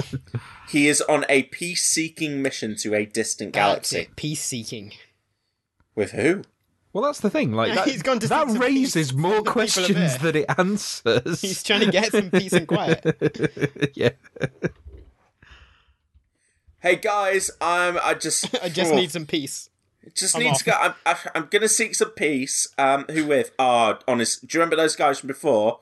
Oh, well, it, it could be worse than that. Really, who are they? Don't doesn't matter. Um, I'm gonna be a while. Um, tell Lois. Can she file my report? It, like, Yeah. where's where's Clark? I mean, gonna- he no, does.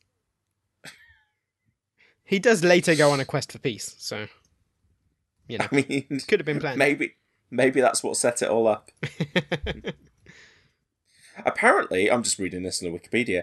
Demi Moore was auditioned and was cast as Lucy, but bowed out to make the film Blame It on Rio. That classic. That would that would have been better. 80s Demi Moore, absolutely. Yeah. Um, okay, so let let's let's get to Ethan. Do we have whilst to? whilst at the school, Supergirl uh, meets and becomes enamored with Ethan, who works as a groundskeeper. But and here's where things get complicated and so disappointing.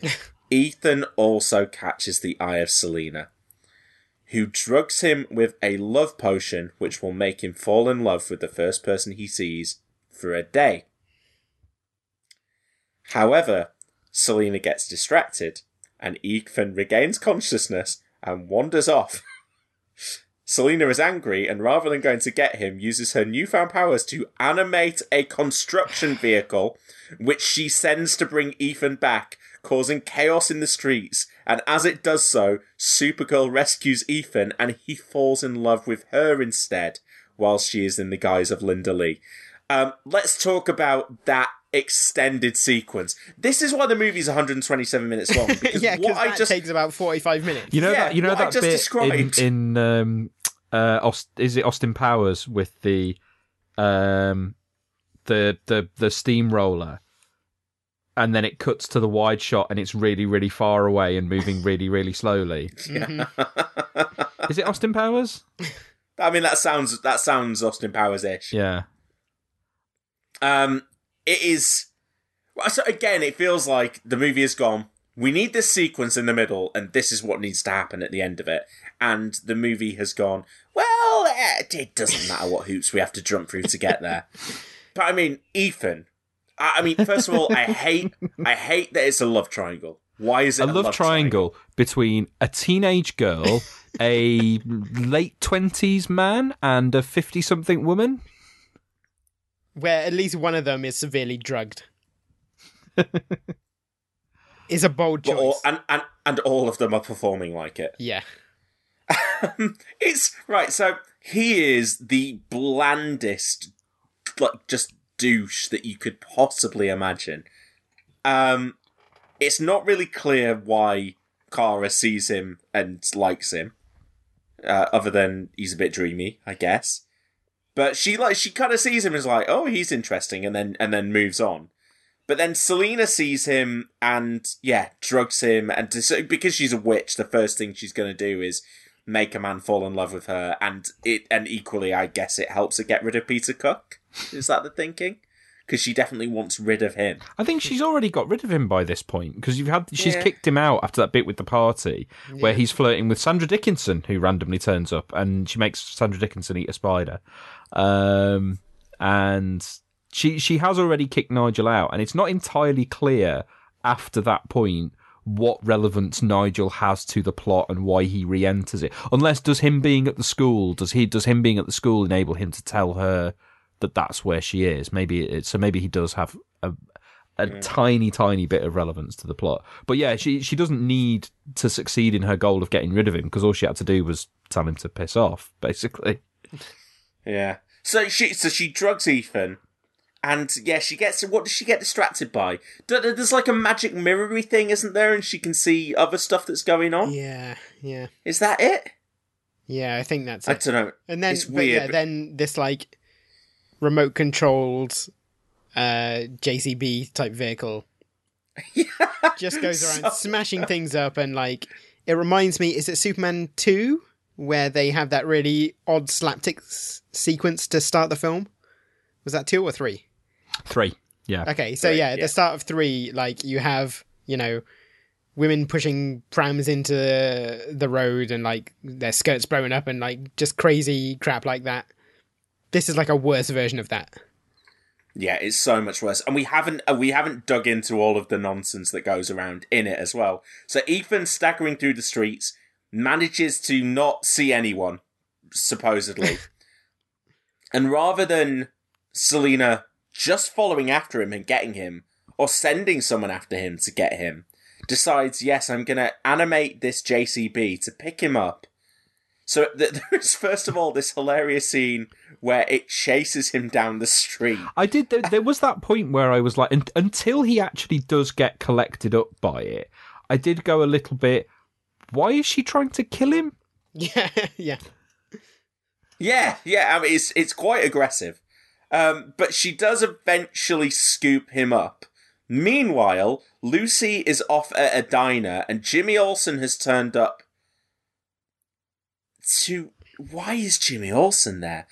Because he because he's friends with Lois. Is he? I, don't, I guess they he knows Lois. So he goes to hang out with Lois's younger. I, I would say the sister. implication or the inference I draw from this is that I reckon Jimmy has met Lucy when she's come to Metropolis to visit Lois, and they've stayed in touch like as pen pals or whatever. Um, you know, I mean, he surely he's a bit older than her, so he is probably a bit too old for her. But Yeah, I think it's that doesn't- thing of he's like the kind of you know the college kid. Uh, he's the kind of cooler older college guy because he's not cool because he's Jimmy Olsen, but you would be perceived that way by a high school girl. Uh, and so he's he's gone to meet up with her and, and hang out and, And you know talk about how cool he is. Like Metropolis. make out Yeah. a really a lot. Well, yeah, because he's Jimmy Olsen, he can't get a girl his own age in Metropolis, can he? So he has to go out so to the has to sticks to, get some a jailbait. high school girl. Yeah, Uh, it's, that's what's happened there. And again, it's just the movie going. We've got Jimmy. How do we? int- Okay, this is how we introduce him. So, and just uh, again, don't care. I mean, you know, I don't- the, I- I- the sensible way to have done that would have been to have had someone go, "There is a Supergirl in this town." And Let's Jimmy send Olsen goes and reporter. checks it out. Jimmy Olsen can go. Yeah, and, you can Lucy still goes, do your. Oh, hey, you you don't you work at the Daily Planet with my sister? And he goes, Oh yeah, Lois. because yeah. because like uh, Lucy Lane as a supporting character is actually a, a Jimmy Olsen supporting character. Like she she's Jimmy Olsen's on off girlfriend and and primarily used to appear in Jimmy Olsen comics, um, but she's an air hostess. Um, so you know I, I don't mind this film having a nod to that by establishing that relationship. It's just it does it in a re- because it makes that relationship the reason that he's there rather than giving him a sensible reason to be there and then maybe you know hinting at that relationship developing. Well, and here's here's something else it fails to give Jimmy Olsen. A reason for being there, and by there I mean in the movie. yeah, because he turns up and doesn't even deliver exposition. He's just there. He literally doesn't do anything, Yeah. does he? He stands next to Lucy for a bit. At one point, takes some pictures, and then kind of when the other characters are getting damseled at the end, he gets he gets thrown in the cages with them. anyway, so the the JCB picks up, and this is still going on. The JCB picks up Ethan. This sequence is almost as long as me talking about the history of Starman. and and Lucy goes, "Hey, look, there's we've got a runaway." And everyone's like, "Oh no, there's a JCB running through our town. It's gonna it's gonna smash things up," and it and it does. Um, and Lucy goes, "Oh no, I'm gonna do. I'm gonna jump up there and stop it." Great. Okay, so she jumps up there, but she can't control it, and then it goes over a speed bump or something. Mm, yeah, she knocks her head. she knocks her head and she passes out behind the wheel. So now there's a runaway JCB with a passed out Lucy Lane in the in the driver's seat, and Ethan still just in the in the mouth of it at the front at the front. And that's when Supergirl comes to save the day. And she does, and she stops it, and she doesn't seem to give a shit about Lucy, who's passed out unconscious on the seat. But she opens up the thing, and that is when Ethan sees. That's when he he sees her.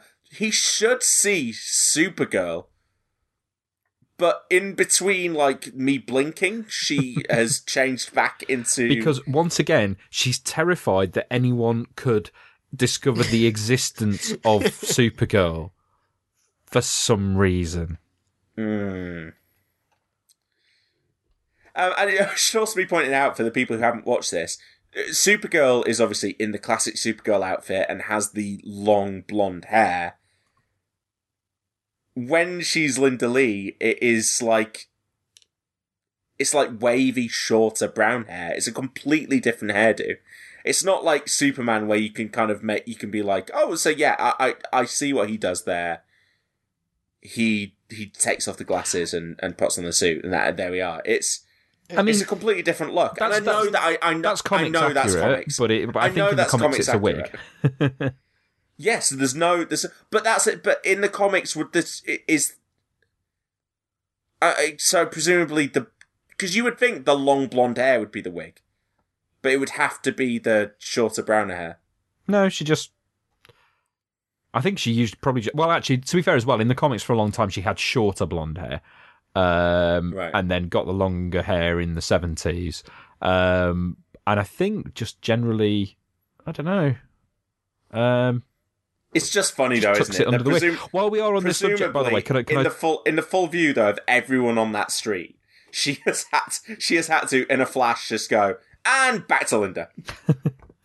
Um, just while while we are on the subject, can I just talk briefly about the costume? Actually, uh, about because there's there is something quite amusing as regards the production and its relationship with the comics. Okay, this isn't going to get weird, is it, Seb? No. Uh, so Supergirl's original costume, well, as you would imagine, was just kind of like Superman's costume, although it didn't have the red skirt. It was like it was all blue. Uh, then throughout the seventies, um, she kind of had a lot of different outfits. Like there, there, there was a point where um, she had a different costume almost every issue because they'd done a competition to design a new costume for her, and loads of people had sent in costumes, and then they just used loads of them for a while in like just randomly in different issues. Some of them are quite good, and some of them are horrendous. Then in when she got her own series in the early eighties, um, she settled down into the what's I think generally thought of as the the definitive um, costume for that pre-crisis Kara Zor-El, uh, which is the one where it's got the smaller S shield um, just on one side, and she's got the kind of the the baggy hot pants look.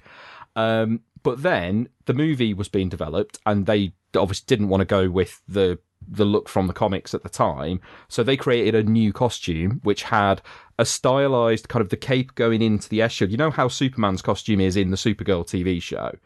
Um, It was basically that. Um, in fact, now that I think about it, I wonder if they did that as a. Um, at the time, I remember comparing it to Injustice, but I wonder if it was a bit of a deliberate homage to the fact that that was Supergirl's costume because it was a, a costume for the Supergirl show, and it had a red headband as well because you know it was the eighties. Um, so they developed that costume for the film, and you can see pictures of Helen Slater wearing that costume in initial test footage. Um, so DC went, great, we'll give Supergirl that costume in the comics. Uh, so about a year or so before the film came out, they did that. Um, and for the last year of her solo comics run, Supergirl had that costume. Then that comic got cancelled about like I think two months before the film came out because you know brand synergy, and uh, unfortunately in that time the film had decided to change the costume and just go with a simpler. This is exactly like Superman's costume but with a red skirt instead of red underpants look. So the film forced the comics to come up with to use this costume that never actually made it into the film. I've got to say, and that was the costume Kara was wearing uh, all the way up to Crisis on Infinite Earths when she got killed off. the costume that that they use is probably one of the best things about the movie because it's just Yes, a really it- simple and good version of the Supergirl costume. Yeah. Yeah. I completely agree. Uh, And well, it's- it, and it's iconic because it's like, as I say, they, I don't think that Supergirl had had a costume that was just that plain, the blue Superman top and the red skirt. Like, uh, it's, there'd been kind of variants with the crazy seventies stuff, but that's become that's Supergirl's look now. That's you know, you can't really imagine Supergirl in a different kind of costume from that. Yeah, like even the version in the TV series is almost that. Yeah. It just it lacks the yellow on the shield. But Yeah. other than that, like it's a bit darker. But I think this Supergirl costume easily sits aside aside the Reeves Superman one as Yeah. like fully iconic, like virtually unbeatable version of that look. Yeah, I, th- I think the, the the TV show version, yeah, isn't isn't a million miles away, basically from from this. It's it's pretty much the same basic design with yeah, you're right, little tweaks to the shield and that kind of thing. Um, Seb, do you want to talk about your relationship to Helen Slater in this movie? Well, I already kind of did at the start. the profound so and She's a very attractive one. lady. Yes, and you know, to, Yes, to, I- to my impressionable young eyes, I think I think seeing this film at a young age had a, a long and resonant effect on me. I, I will say, I mean, and I feel okay doing this because as one of our listeners asked me on Twitter over Christmas, uh, wanted to know whether I was uh, bisexual or just a. Uh, I think he described me as a queer ally. Um, and I, as as I pointed out, I just I just believe in equal opportunity objectification because you can't do superhero movies and not talk about not how acknowledge it. ridiculously looking all of these people are. um, and yeah, I mean, uh, Helen Slater is her look works perfectly with this costume, and I I like as well that for all of the things, the other missteps that I think the movie has around having a, a female hero and, and, and trying to deal with that, I think they get the costume right because you could you could imagine a a, a, a more salacious path that they go down. I'm, I'm thinking and it's not. yeah, I of mean- Supergirl. Uh, not I, th- I, th- I think I think that's the thing. But Bat, It- Batgirl. um, it's she looks absolutely amazing, no question, but it's not. Um, like it, it, it's not porny and it's not it's not Yeah, like it's cut not like- a certain way. I mean, you say it's she, not she looks. A, it yeah. has the budget of a porn movie and Yeah, the production true. values of a porn movie. It doesn't have the the male gazy pervy. Exactly. I mean, it, it looks it looks amazing because she looks amazing. Basically, Yeah. um, it's not that the costume is designed to accentuate. You know, I mean, it's- it's it's it's it's, tight fitting because it's a superhero costume, but you know, it's relatively. It's also not like the camera really lingers on like her as a physical object. and it and Yeah, it's and not it's, not, like the and it's seventies and the eighties. performance is doing either. It's not like the seventies and eighties comics where they were constantly showing you her blue knickers all of the time. So it's it's got one up on that as well. I mean, it. You know, for all this film's faults, it does feel like they were trying to make a film aimed at women, like and girls, not not like Yeah, like I say, you know, it's enjoy it's it's, it's, it's not male gazy at all. Yeah. Um, And to be honest, I, I, I feel much the same way about um, the TV Supergirl now. I think that I, I, I still remember the, the backlash that that show was getting based on its original two or three minute trailer that it put out for upfronts.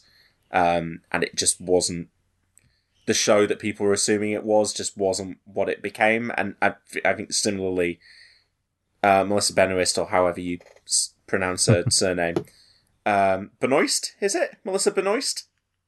I don't know. Anyway, she, I, I think similarly, she, she does the same thing in that she looks incredible in her costume, but that's not the way she, she looks primarily like a superhero and the movie, the TV show in the same way this movie does, never sex out, sets out to sexualize and it never sexes out to sex her. Is that what you're trying to say? It- there's- apart apart from no- that one bit in the pilot where they're trying out the costumes, but it's doing it to make a joke out of it. Yeah, and I think that's what was in the trailer actually. Yeah. That that people got upset about. Um Well, like I say, Yeah. that's the big difference between the Smallville Supergirl and this one. I mean, maybe it was just because that was the '90s, but like the midriff bearing Supergirl. I think it was the two thousands. Yeah. yeah. That, sorry, But yes, that's what I it meant. was- Uh, I'm so old, so old. The thing was they, they they cast a model there in Smallville. Yeah. Well, and you look, you look what even you know what the what the way that the same costume can be treated in two different properties, and I and I still do fundamentally make this uh, would believe in this argument that the way that Zack Snyder shot the Wonder Woman costume Mm. was so different to the way that Patty Jenkins shot it. Mm. Um, and you just don't need to do it. And I mean, like, occasionally, if you want to, if you want to just ogle at your superheroes, it's not the worst thing in the world because we do it with, we do it with most of them. Um, but, you know, uh, they, they don't often get equal treatment in the way that they're dressed. So it can be a bit more, it does always feel a little bit more lecherous, doesn't it, when, when it's a female character. And normally because it's a male director making a film Mm. aimed at men.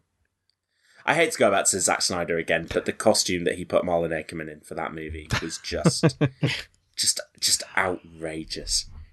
Um, so yeah, hey, we've spent a good five minutes there praising this movie for the thing that it did really right, which is the costume. So and that's that's great. what earned it 10% on Rotten Tomatoes. that's the 10% that we're going to spend Mm. praising it. Um, I'm I'm gonna. I think this is as much attention that we need to pay to the next part of the movie as Wikipedia does. Supergirl and Selena repeatedly begin to battle in various ways. um, and yeah, and all of the battle, the, the battling between them is based. Well, to begin with, Selena doesn't know.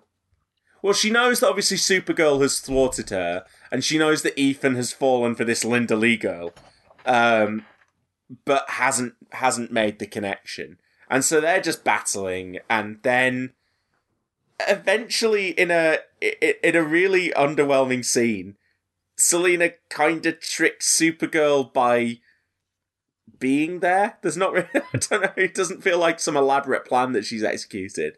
She's just there, and Supergirl is there, and she goes, Oh, I'm using my magic to send you to the Phantom Zone now. Now, how does Selena know about the Phantom Zone? In the same way as the people of Argo City know about Superman. Two way communication. I guess maybe maybe is it common knowledge because of the Zod invasion? Can you give it that? I don't think so. No. No. so Selena decides that she is going to trap Supergirl and send us to the Phantom Zone. So she gets like a triangle thrown at her and she gets trapped and she flies through the sky and she ends up in the Phantom Zone.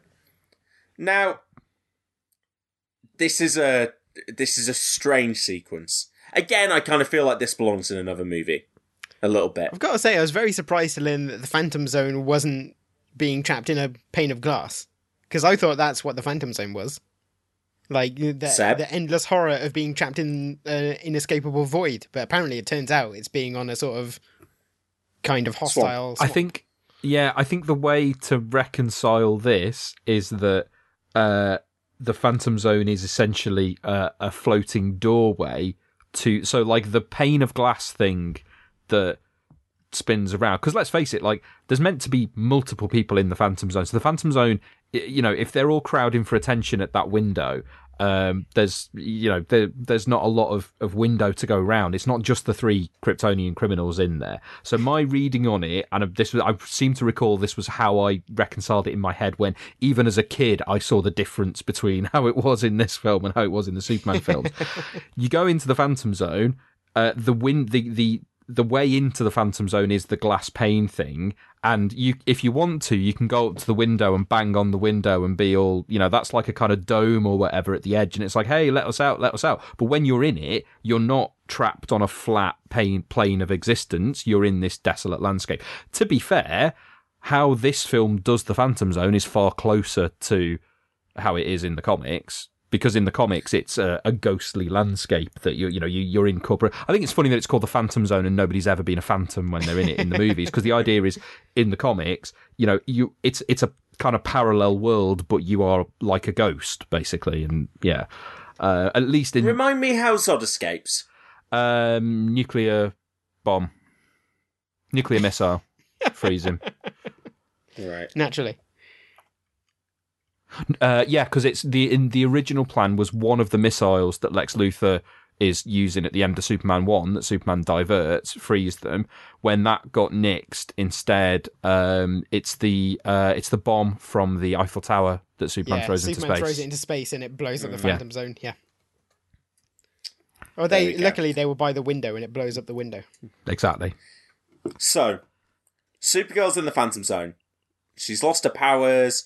Uh, She's in walking. filth. Well, she's walking through the bleak landscape of the Phantom Zone, and then yes, she slips into a swampy kind of area. I love how you're then- you're just thesaurusing the Wikipedia article here Yeah, no, I- no. I, I mean, I, I did because the film I was so lay boring you out. can't remember what actually happened. I did lay this out at the top of the podcast. That that is my approach to this I was going to say it's not so much that the film is boring; it's that it's incoherent. Like none of this Yes. naturally follows the next thing. Like stuff is I- I couldn't tell you. in no logical or rational way. that sentence of them, they begin to repeatedly battle in various ways. I can't. Can you remember I can't any of the ways? no, I remember that Supergirl ends up on a beach with Ethan. Yeah, and she teleports Ethan back to him after That's because they later on, almost isn't it? kiss, or do they kiss? I don't even know if that's later on or before. Good question. I, th- I think that's how she lures. Yeah, that's how Supergirl, Supergirl- gets to her, and then she sends her from Hmm. the castle place. To Is this where the ho- is this where the whole bit in the fun fair with the Dodgems is? I forgot the fun fair. It's my favourite bit because it has an it has NFL themed Dodgems, but they're eighty four themed, so it's cool and retro. And they fly off in one that I think is half Buffalo Bills, maybe. I did I did remember looking at that, going, "Oh, I'd, I'd quite like to ride those those little Dodgems because I like American football." This is like when I could spot Martin Skrtel on on Trevor Slattery's telly, isn't it? I genu- I genuinely spent that entire scene going like, going like, oh, uh, oh, and there's that team, and there's that team. And when the Packers turned up, I was very happy. Um, yeah, so that, so I mean, so that was fun at least. So there we go. I've at least remembered some of the battling because because With Selena's prompting. base of operations at that point of the film anyway is in a fun fair. I don't think we've mentioned that. It's in a fun fair. Yeah. Yeah. So, Phantom Zone, Supergirl, she gets gunged. Um, and she, she wanders through the Phantom Zone. And who does she find there? Sonny bloody Zoltar. There again. selflessly sent himself to the Phantom Zone where he'll be safe from being sucked into space by his collapsing city. And this is the point where, so this film has cast Peter O'Toole, who at this point, you know, relatively later on in his life, he's he still had, you know, good sort of uh, 30, 30 years to go, but still, you know, um, but after having had a good chunk of his life um, as, I mean, what's the polite way to say that he was a massive booze hound? Um, to to have him play a character who at this point has turned into a massive drunkard is uh it's an interesting choice because it implies doesn't he, that he's got hooked on some substance like Yeah, I mean, he, he keeps saying, what does he keep saying? I can't remember what it's called but it's some liquid thing He keeps saying like spritz or spray or something, doesn't he? yeah Yes, because doesn't Is it Squirt? he I think give it's her- Squirt. It, squirt. Yes, it's a, Yeah, yes. which- yeah. and does and doesn't she, he gives some to Kara, doesn't he? And he? she spits it out. Hmm. yeah but it's basically that that Zoltar's become a piss artist and and as I say I'm not sure that was a massive stretch for for Peter O'Toole at this point So the next line of this is that Zoltar sacrifices his life to allow Supergirl to escape. How? I mean, he doesn't. Does he do that? Because the way I read that sequence is he says, "Oh, there's a way out of the Phantom Zone." Uh, oh, actually, no, it's too dangerous. Let's not do it. And she goes, "Oh no, probably let's do it because we need to save Earth and Argo City." And he goes, "Oh, fair enough." By the way, we'll probably be vaporized into like quantum particles or something. And so they sort of edge along a cliff and then jump into a hurricane. And then she makes it out and he doesn't. Yeah. It doesn't feel like he sacrificed himself so that she could get out. And then she goes, Ah, Zoltar, no! And we all go, Oh, thank goodness. He's not coming back now. Yeah. he is vaporized. so after being trapped on the Phantom Zone, in the in the meantime, Supergirl's missing. Superman is off on his quest for peace. so Selena has made herself Princess of Earth. But has remained in this shitty small town in the middle of nowhere. yeah, like all of a sudden she's in control of a dystopian fascist police force. yes, it does, it does feel like she's basically gone like, I'm going to take over Earth. I'll start here because I'm here. She's to be fair, the fun it worked fair. for General Zod. Well, works. And actually, also, does this scene actually give a justification for the Superman's not on Earth stuff? Because this is the point where if Superman was around, he'd show up and punch her in the face. So, you know. Listen, I mean, Super, Supergirl season one was clunky in the way that it worked, it talked around Superman and why he wouldn't be there. Yeah, But at least it made- uh, CGI WhatsApp Superman. But at least it made an effort. at least it made an effort to be like, and that's and, and so he is here, but that's why he's not doing anything. And then like, oh, and he can't help because he's brain controlled as well. And I'm like, all right, okay, fine. I feel like you could have maybe had Christopher Reeve around for a cameo. I mean, the way I see it going, if had Christopher Reeve been in this film, he would have turned up, and uh, Selena would have used the the Omegahedron on him to capture him, and Supergirl would have then rescued everyone, including Superman. Yeah, or he just turned up right at the end, and he'd been like, "Oh, I came here to I came as soon as I could." sort everything." But you've but you've already fixed everything. Yeah. Yeah. Anyway, so so she she's now she's now in charge of yeah, as you say, this is a dystopian dictatorship. She has made a mountain with a castle on top of it um, appear in this town, and she is now living in the castle. Um, she has she has taken Ethan as her as her lover, um, so he's there like tied up as some weird sex slave. Um, Is there and any other Supergirl's kind, got- Joe? uh, completely normal sex slaves where every A consensual one. everyone's um so then we have to do an obligatory scene that makes Lucy and Jimmy still worthwhile being there. They kind of she she is parading down the streets and Lucy's like, "Ah, you you suck, Selena. You can't just do this, Selena." And Selena's like, With her sign, Oh. she's got a, like a handmade sign. "Yes, You know, like Selena- sports, Selena out. sporting event. down with this sort of thing. um, and uh, and we uh, so Selena captures Jimmy and Lucy and locks them up with Peter Cook. Uh, in the meantime, Lucy manages to reveal that Linda has gone missing ever since Selena took power. So Selena's like, "Oh, okay. So Linda was that girl. The girl who I didn't like is also Supergirl." So we It doesn't we, we do anything all with that this out. information. But what no, can because she it do? because Like- it it doesn't matter. yeah, she could reveal Lee to has everyone. no stakes. Like, yeah. Yeah, she's just a wig. everyone. Linda is Supergirl, and they've gone. Oh, yeah, I guess makes sense. Yeah, like oh, I guess what's that? What difference is that going to make? Because we, you know, her civilian friends were already hanging out with Supergirl, so Seb, as someone uh, uh, the the the biggest defender or fan of Helen Slater's performance, um, you obviously love what Christopher Reeve does to distinguish Clark and Superman. Would you say there's any of that going on here? I'm trying to find the best way to answer this. I mean, I mean, she she's keeps got the different coloured hair. Yeah. It's fair to say it's not as nuanced. No. Okay. Uh, so Supergirl, uh, she escapes the Phantom Zone, and she comes down to Earth, and then she has a ruck with Selena.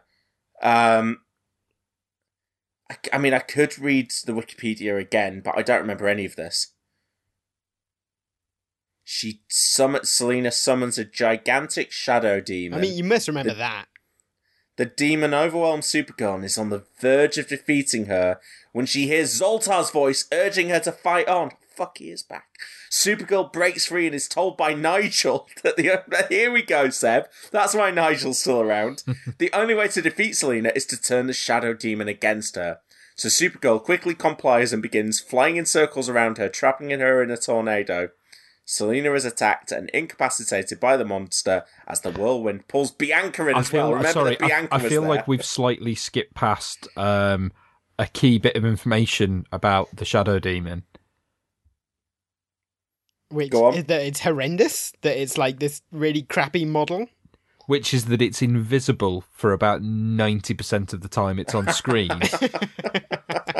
it's like, oh, James, you're, you- you're going you to fight the... why I Yeah, couldn't what- remember it.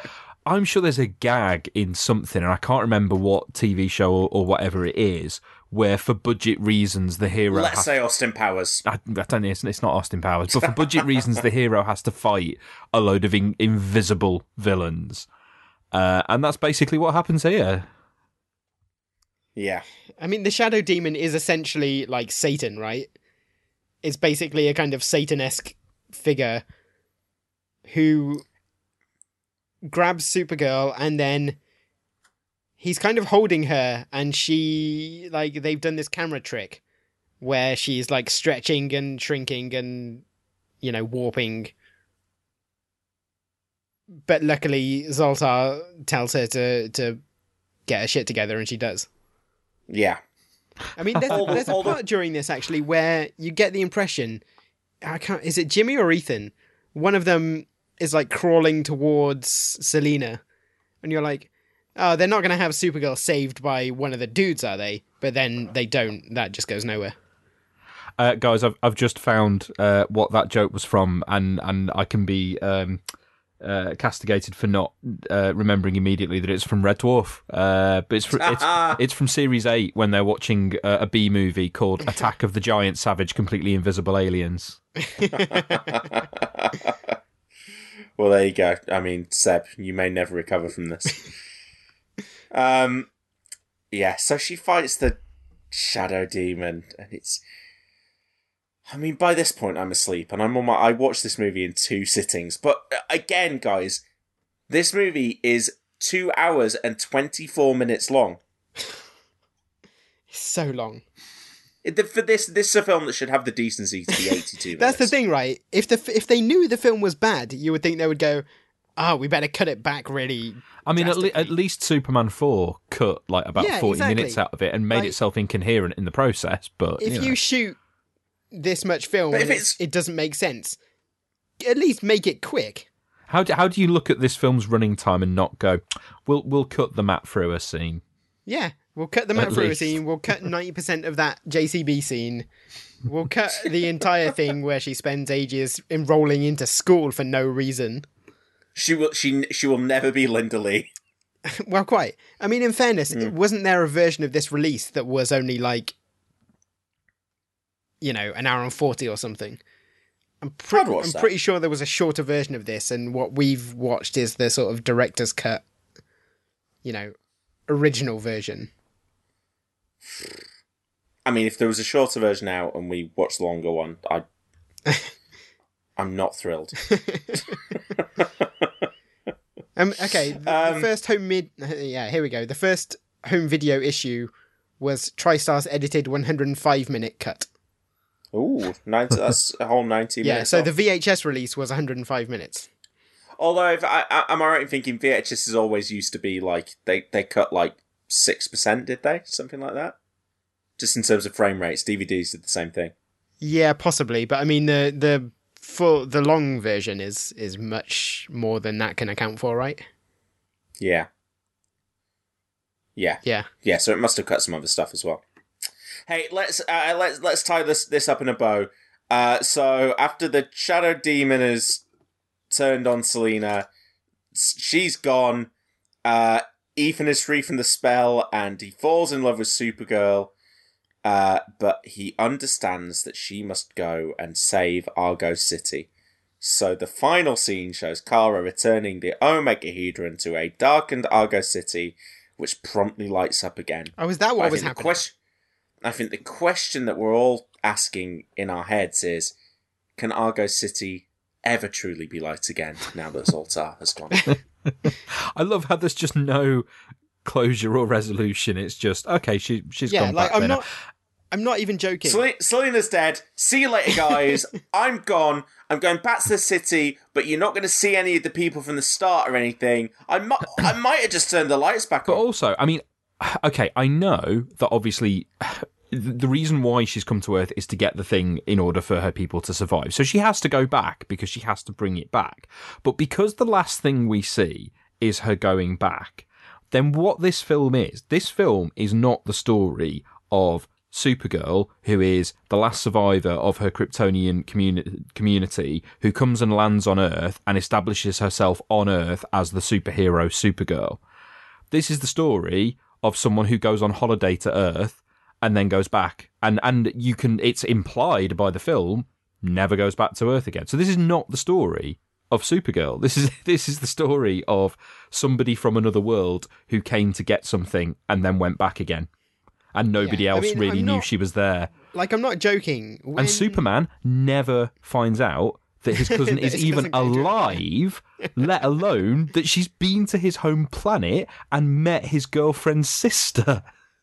but like you don't. Like it's not and then clear, there's a right? pocket. There's a pocket happens. of Kryptonians just out there living. Yeah, and it's not clear what happens at the end of the movie. Like she flies off, and you sort of. It's not like you see her make a triumphant return to Argo City. It's like a weird triangle thing that just sort of lights up. It's not like you've never even seen an external shot of Argo City before. I genuinely no, didn't know there was know one what had earlier on. happened. It's just like a, it's a glowing thing with some heat lamps around it. Yeah, but even so, uh, I watched the like having presumably missed that shot. Then I watched the end of the film, going like, "What the hell is happening under the credits?" Like I assume she's gone home, but you don't see it. Hmm. Hey, Seb, t-shirt idea. I can make it here in Argo City. What do you think? I think that's too deep a cut. Uh, I think I think the Hunger City shirt in and of itself is too, which oh by the way I was gonna I was gonna tweet this but I'll ask on here in case it's a listener who isn't on Twitter it might just be somebody who found it on Redbubble but somebody bought my Hunger City design as an art block on Redbubble. So whoever that was first of all thank you. And Oh, secondly please please please send us a picture. I want to see what it looks like. So if, if you're a listener and you bought that that art block print or whatever it was please show me. I want to see what it looks like. Thank you. Kiss my face, random listener slash non-listener, because that is 'Cause the it wasn't greatest Joe. thing I that I've ever heard. i, I didn't know it was a it was joe. I didn't even know it was a possibility. I'm going to order two. Can I get it as like? Can I get it as a print that will fill like the entire walls of my living room in my house? probably not that far but not far off Oh dear. I do listen to. I've, I, I told you guys, didn't I? I ordered the vinyl off eBay, so I can play Hunger City whenever I like. i love how you've segued just into talking about a bad 80s film that you actually like rather than this one Yeah, Howard the Duck is better than this. I, I think th- Howard the Duck just has that really intensely boring half hour in the middle, and aside from that, is glorious. um, and I can I can fast forward through the helicopter stuff. Um, this Howard the Duck like at I least say, has the decency to be absolutely fucking mad. like this, But this- it's not this even doesn't- mad. it It's just confusing. it does occasionally have the decency to be mad, but not with any consistency. Well, I'm trying to remember what the one properly funny thing was. It was a grammar joke, and I can't remember now. It's weird as well, isn't it, that Peter Cook's not funny? yeah for a long time this was what i knew peter cook for Oh dear. Not Derek and Clive like this. I mean, so you've got Peter Cook i'm talking about for a long time when i was a child you know Yeah. but Peter Cook not being funny, Peter O'Toole not being a good actor, Mia Farrow not really being in it. they're, and they're the people, and then and then Faye Dunaway you've you've hired just to be like a pantomime character. It's a, it's such a strange movie. I didn't hate. I, I'll be honest. I didn't hate it, but I did sit there watching it, going, ah, "You're close to being a really fun bad movie, but you never quite get there." Yeah. But hey, uh, Seb, is there anything else before we uh, before we leave Supergirl behind that you want to point out? Not really. I mean, it, it was exactly what I expected of it going back to it. I was surprised at, some of the specifics that I actually really did quite vividly remember from from watching it in the 80s. But I mean, yeah, it's it's not a good movie, but I can't bring myself to dislike it as much as you guys. I just it, it's just dull. But I also think it's it's I think it's dull in a kind of pleasant way. You know, it's not it's not aggressively bad. It's just because, and I think that's partly just because Helen Slater is just too nice for you to really feel particularly. I mean, that's that's that's true. film. The core of this movie is a very nice girl. She's she's she's sweet. She's likable. Um, I mean, it's I mean, I- I- it's it's kind of worth making that point that maybe she doesn't have kind of enough of the the steel. Uh, sorry for the the pun. Um, that I think the character got kind of particularly in the eighties. Um, but you know, as as playing the character of Supergirl, you know that is that is what she's like. I mean, it may be a little bit too naive because they're playing the fish out of water thing, but um, the sort of the innate good nature and and the way she looks at people. Um, you know, I think that's yeah. Okay, so that was 1984 Supergirl. Uh, guys, do you have any comic book recommendations based on the movie? Oh, just quickly, I wanna, I wanna, before we wrap it up, you can maybe cut this back in. The the funny bit that I remembered is when Selena cast a spell and she says, "Power of shadow take shape, look like a vicious dark star, seek out that wretched young creature and destroy her wherever she are." That is quite good. Yeah, and she get like she looks really disappointed when she realizes that the swell has to rhyme. Oh, yeah, that was that's the one funny bit. You don't have to watch the film now. I'm not surprised that appealed to you, James. okay, comics. Um, I wonder if I mean James, do you actually have anything to say about the? Because you must have you've read the '90s stuff, right? The Peter David. Have you read that stuff? No. Oh, I thought you had because you like Peter David. I could have sworn I've heard you talk about the Peter David. I know, I know before. about it. When that's when Supergirl is uh, a shape changing alien slash angel, right? Yeah, I mean, we could. We, I, I, yeah, I'm. I'm not going to go into the Please- please convoluted don't. history of Supergirl, uh, but basically, yeah, in in the the nine, basically, there, there wasn't a an actual Kryptonian Supergirl from Yeah, 'cause- Crisis 'cause all the way until off. the 2000s. They killed her The- off after Crisis, and then they had to, uh, po- post reboot, she never arrived from Krypton, basically. yeah, and they had Um, to find a reason to have a Supergirl without having Kara Zor-El. So they Yeah. went, uh, is So actually, Joe, you- who looks like Supergirl. You've you've read the comics where that '90s version first appears because you it was that the um the John the last John Byrne Superman arc with the um with General Zod where Superman kills them.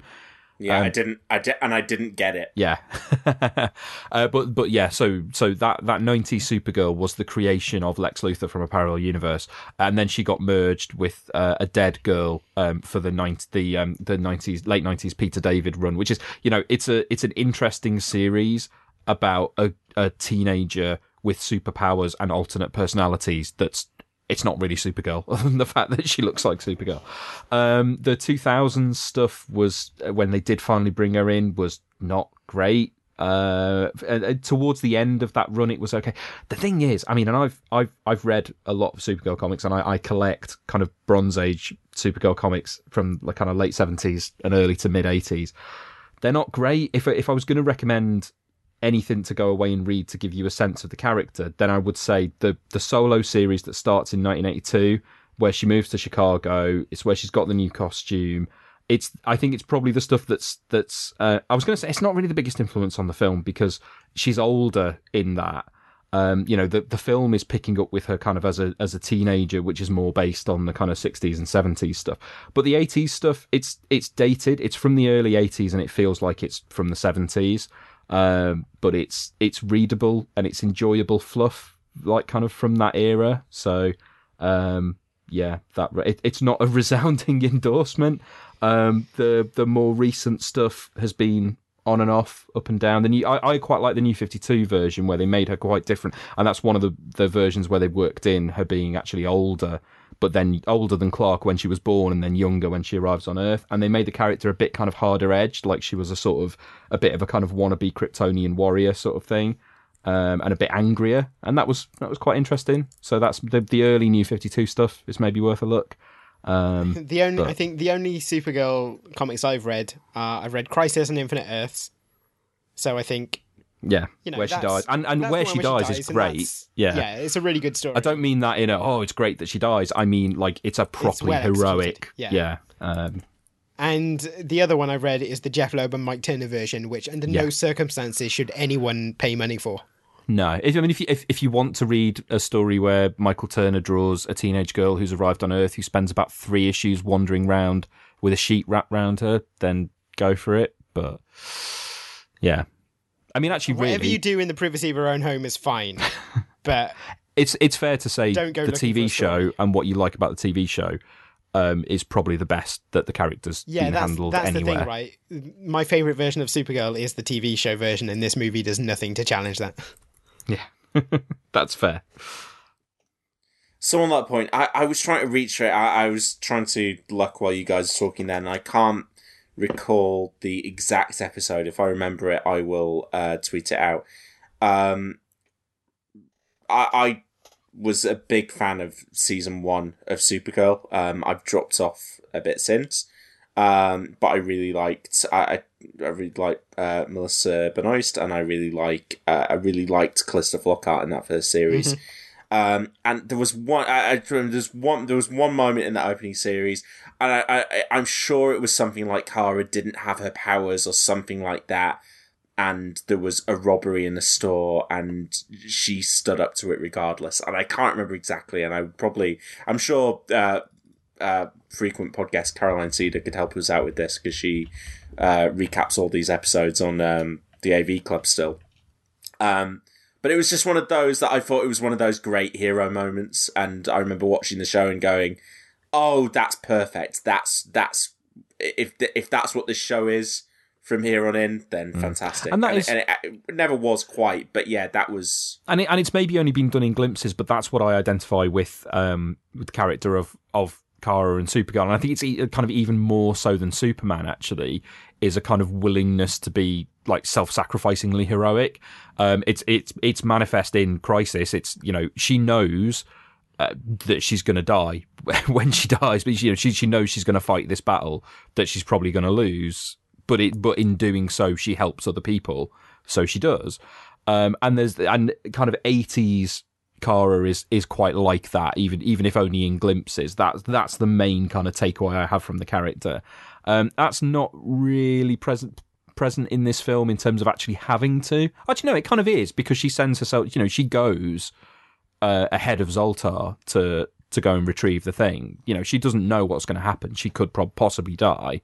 So in that sense, I think yeah, um, I think she Mm. does have that. And I, but what I was going to say was even without that, I think the sense you get of her in this is that she would be capable of that because of her kind of innate goodness. So Yeah, she's just Yeah. not really called on to do it. yeah, The one, uh, just quickly, the one Supergirl comic that I think probably is worth recommending. Um, I've not personally read it, but I've heard good things, and that's Supergirl being super. Oh God, yeah, of course. Mariko Tamaki and Joëlle Jones. I completely forgot about that because I was looking at a rundown list of all, all the kind of actual ongoing series and comparing them.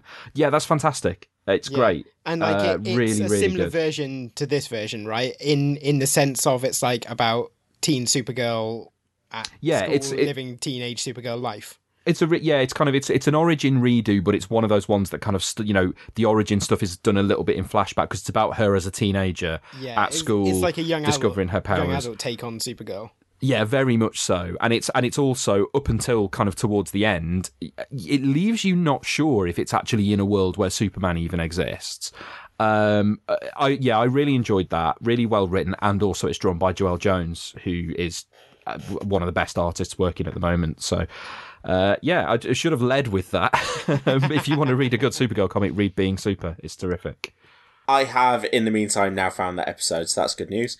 Uh, it is Uh, season one, episode seven of Supergirl. It is called Human for a Day, and Kara has lost her powers, and uh, she's trying to kind of make it through regardless. Um, she has broken her arm, um, and she hears a robbery happening nearby. Uh, she shows up as Supergirl, and despite the fact that she doesn't have any other powers, she kind of steps in and is the hero and talks the robber out of it. Um, and I just remember watching that scene and going, "Oh, that is that is really perfect." So that would be my Supergirl recommendation: the episode "Human for a Day." Hey, should we move on to our final section, you guys? If we must. Yeah. Our final section is called the pitch. So, if you were listening happened. to if you were listening to our end of year's award show, uh, we asked you on uh, to head to our Twitter feed where we would be putting out a vote because we had heard a lot of people saying bring back the pitch. We'd also heard a lot of people saying, "Oh God, no, let it die." Lis- listeners or followers on Twitter voted by a margin of 57 to 43, so it was by now, I mean, bigger than Brexit, but still, uh, nowhere unanimous, um, that, that they wanted to, in fact, keep the pitch and not kill it. So they, we haven't Jason Todded it. That's good news. The pitch is back. However, we are aware of your frustrations and our frustrations with what the pitch had become. So we've changed it.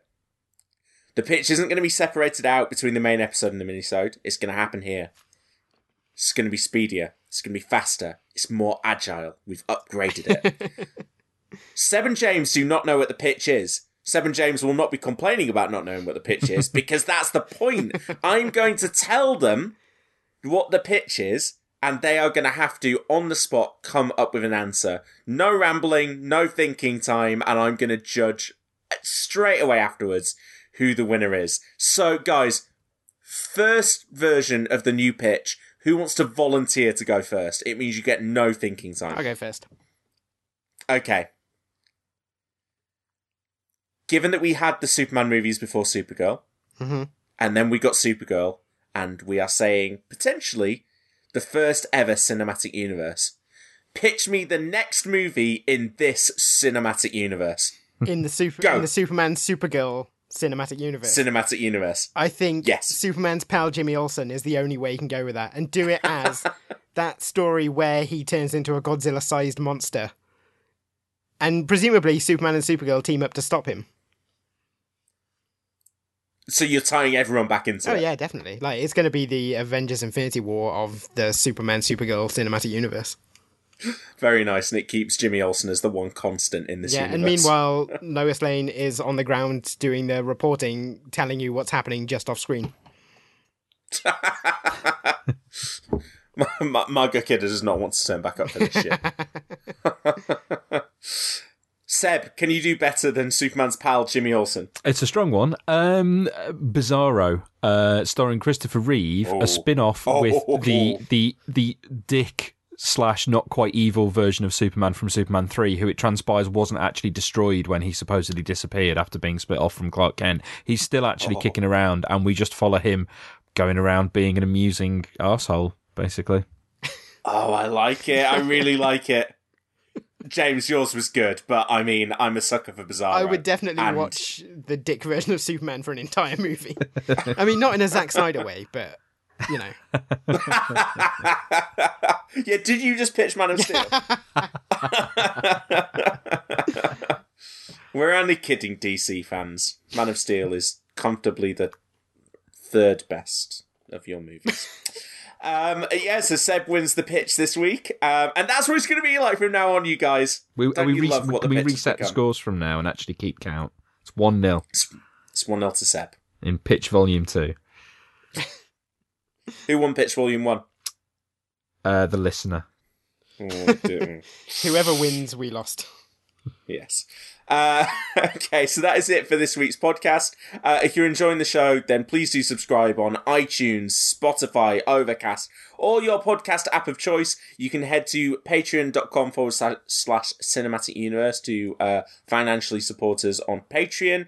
Um, you can head to our Redbubble store to buy some of that gorgeous Hunger City art prints that uh, Seb was talking about, and also a brand new Into the Spider Verse uh, design, which is very cool. And we may I've have also- a Venom design on the way as well, by popular demand. I've I've pitched Seb on a Venom design, you guys, and he actually liked the idea. So hopefully that's coming, and if it does, I will never take it off. Uh, great movie. You can find more episodes of the show at cinematicuniverse.com. Uh, you can find uh, you can get in touch with us via Facebook, on Twitter at cine underscore verse, or send us an email to editorial at cinematicuniverse.com. Thanks for listening, and we'll see you next week. Goodbye.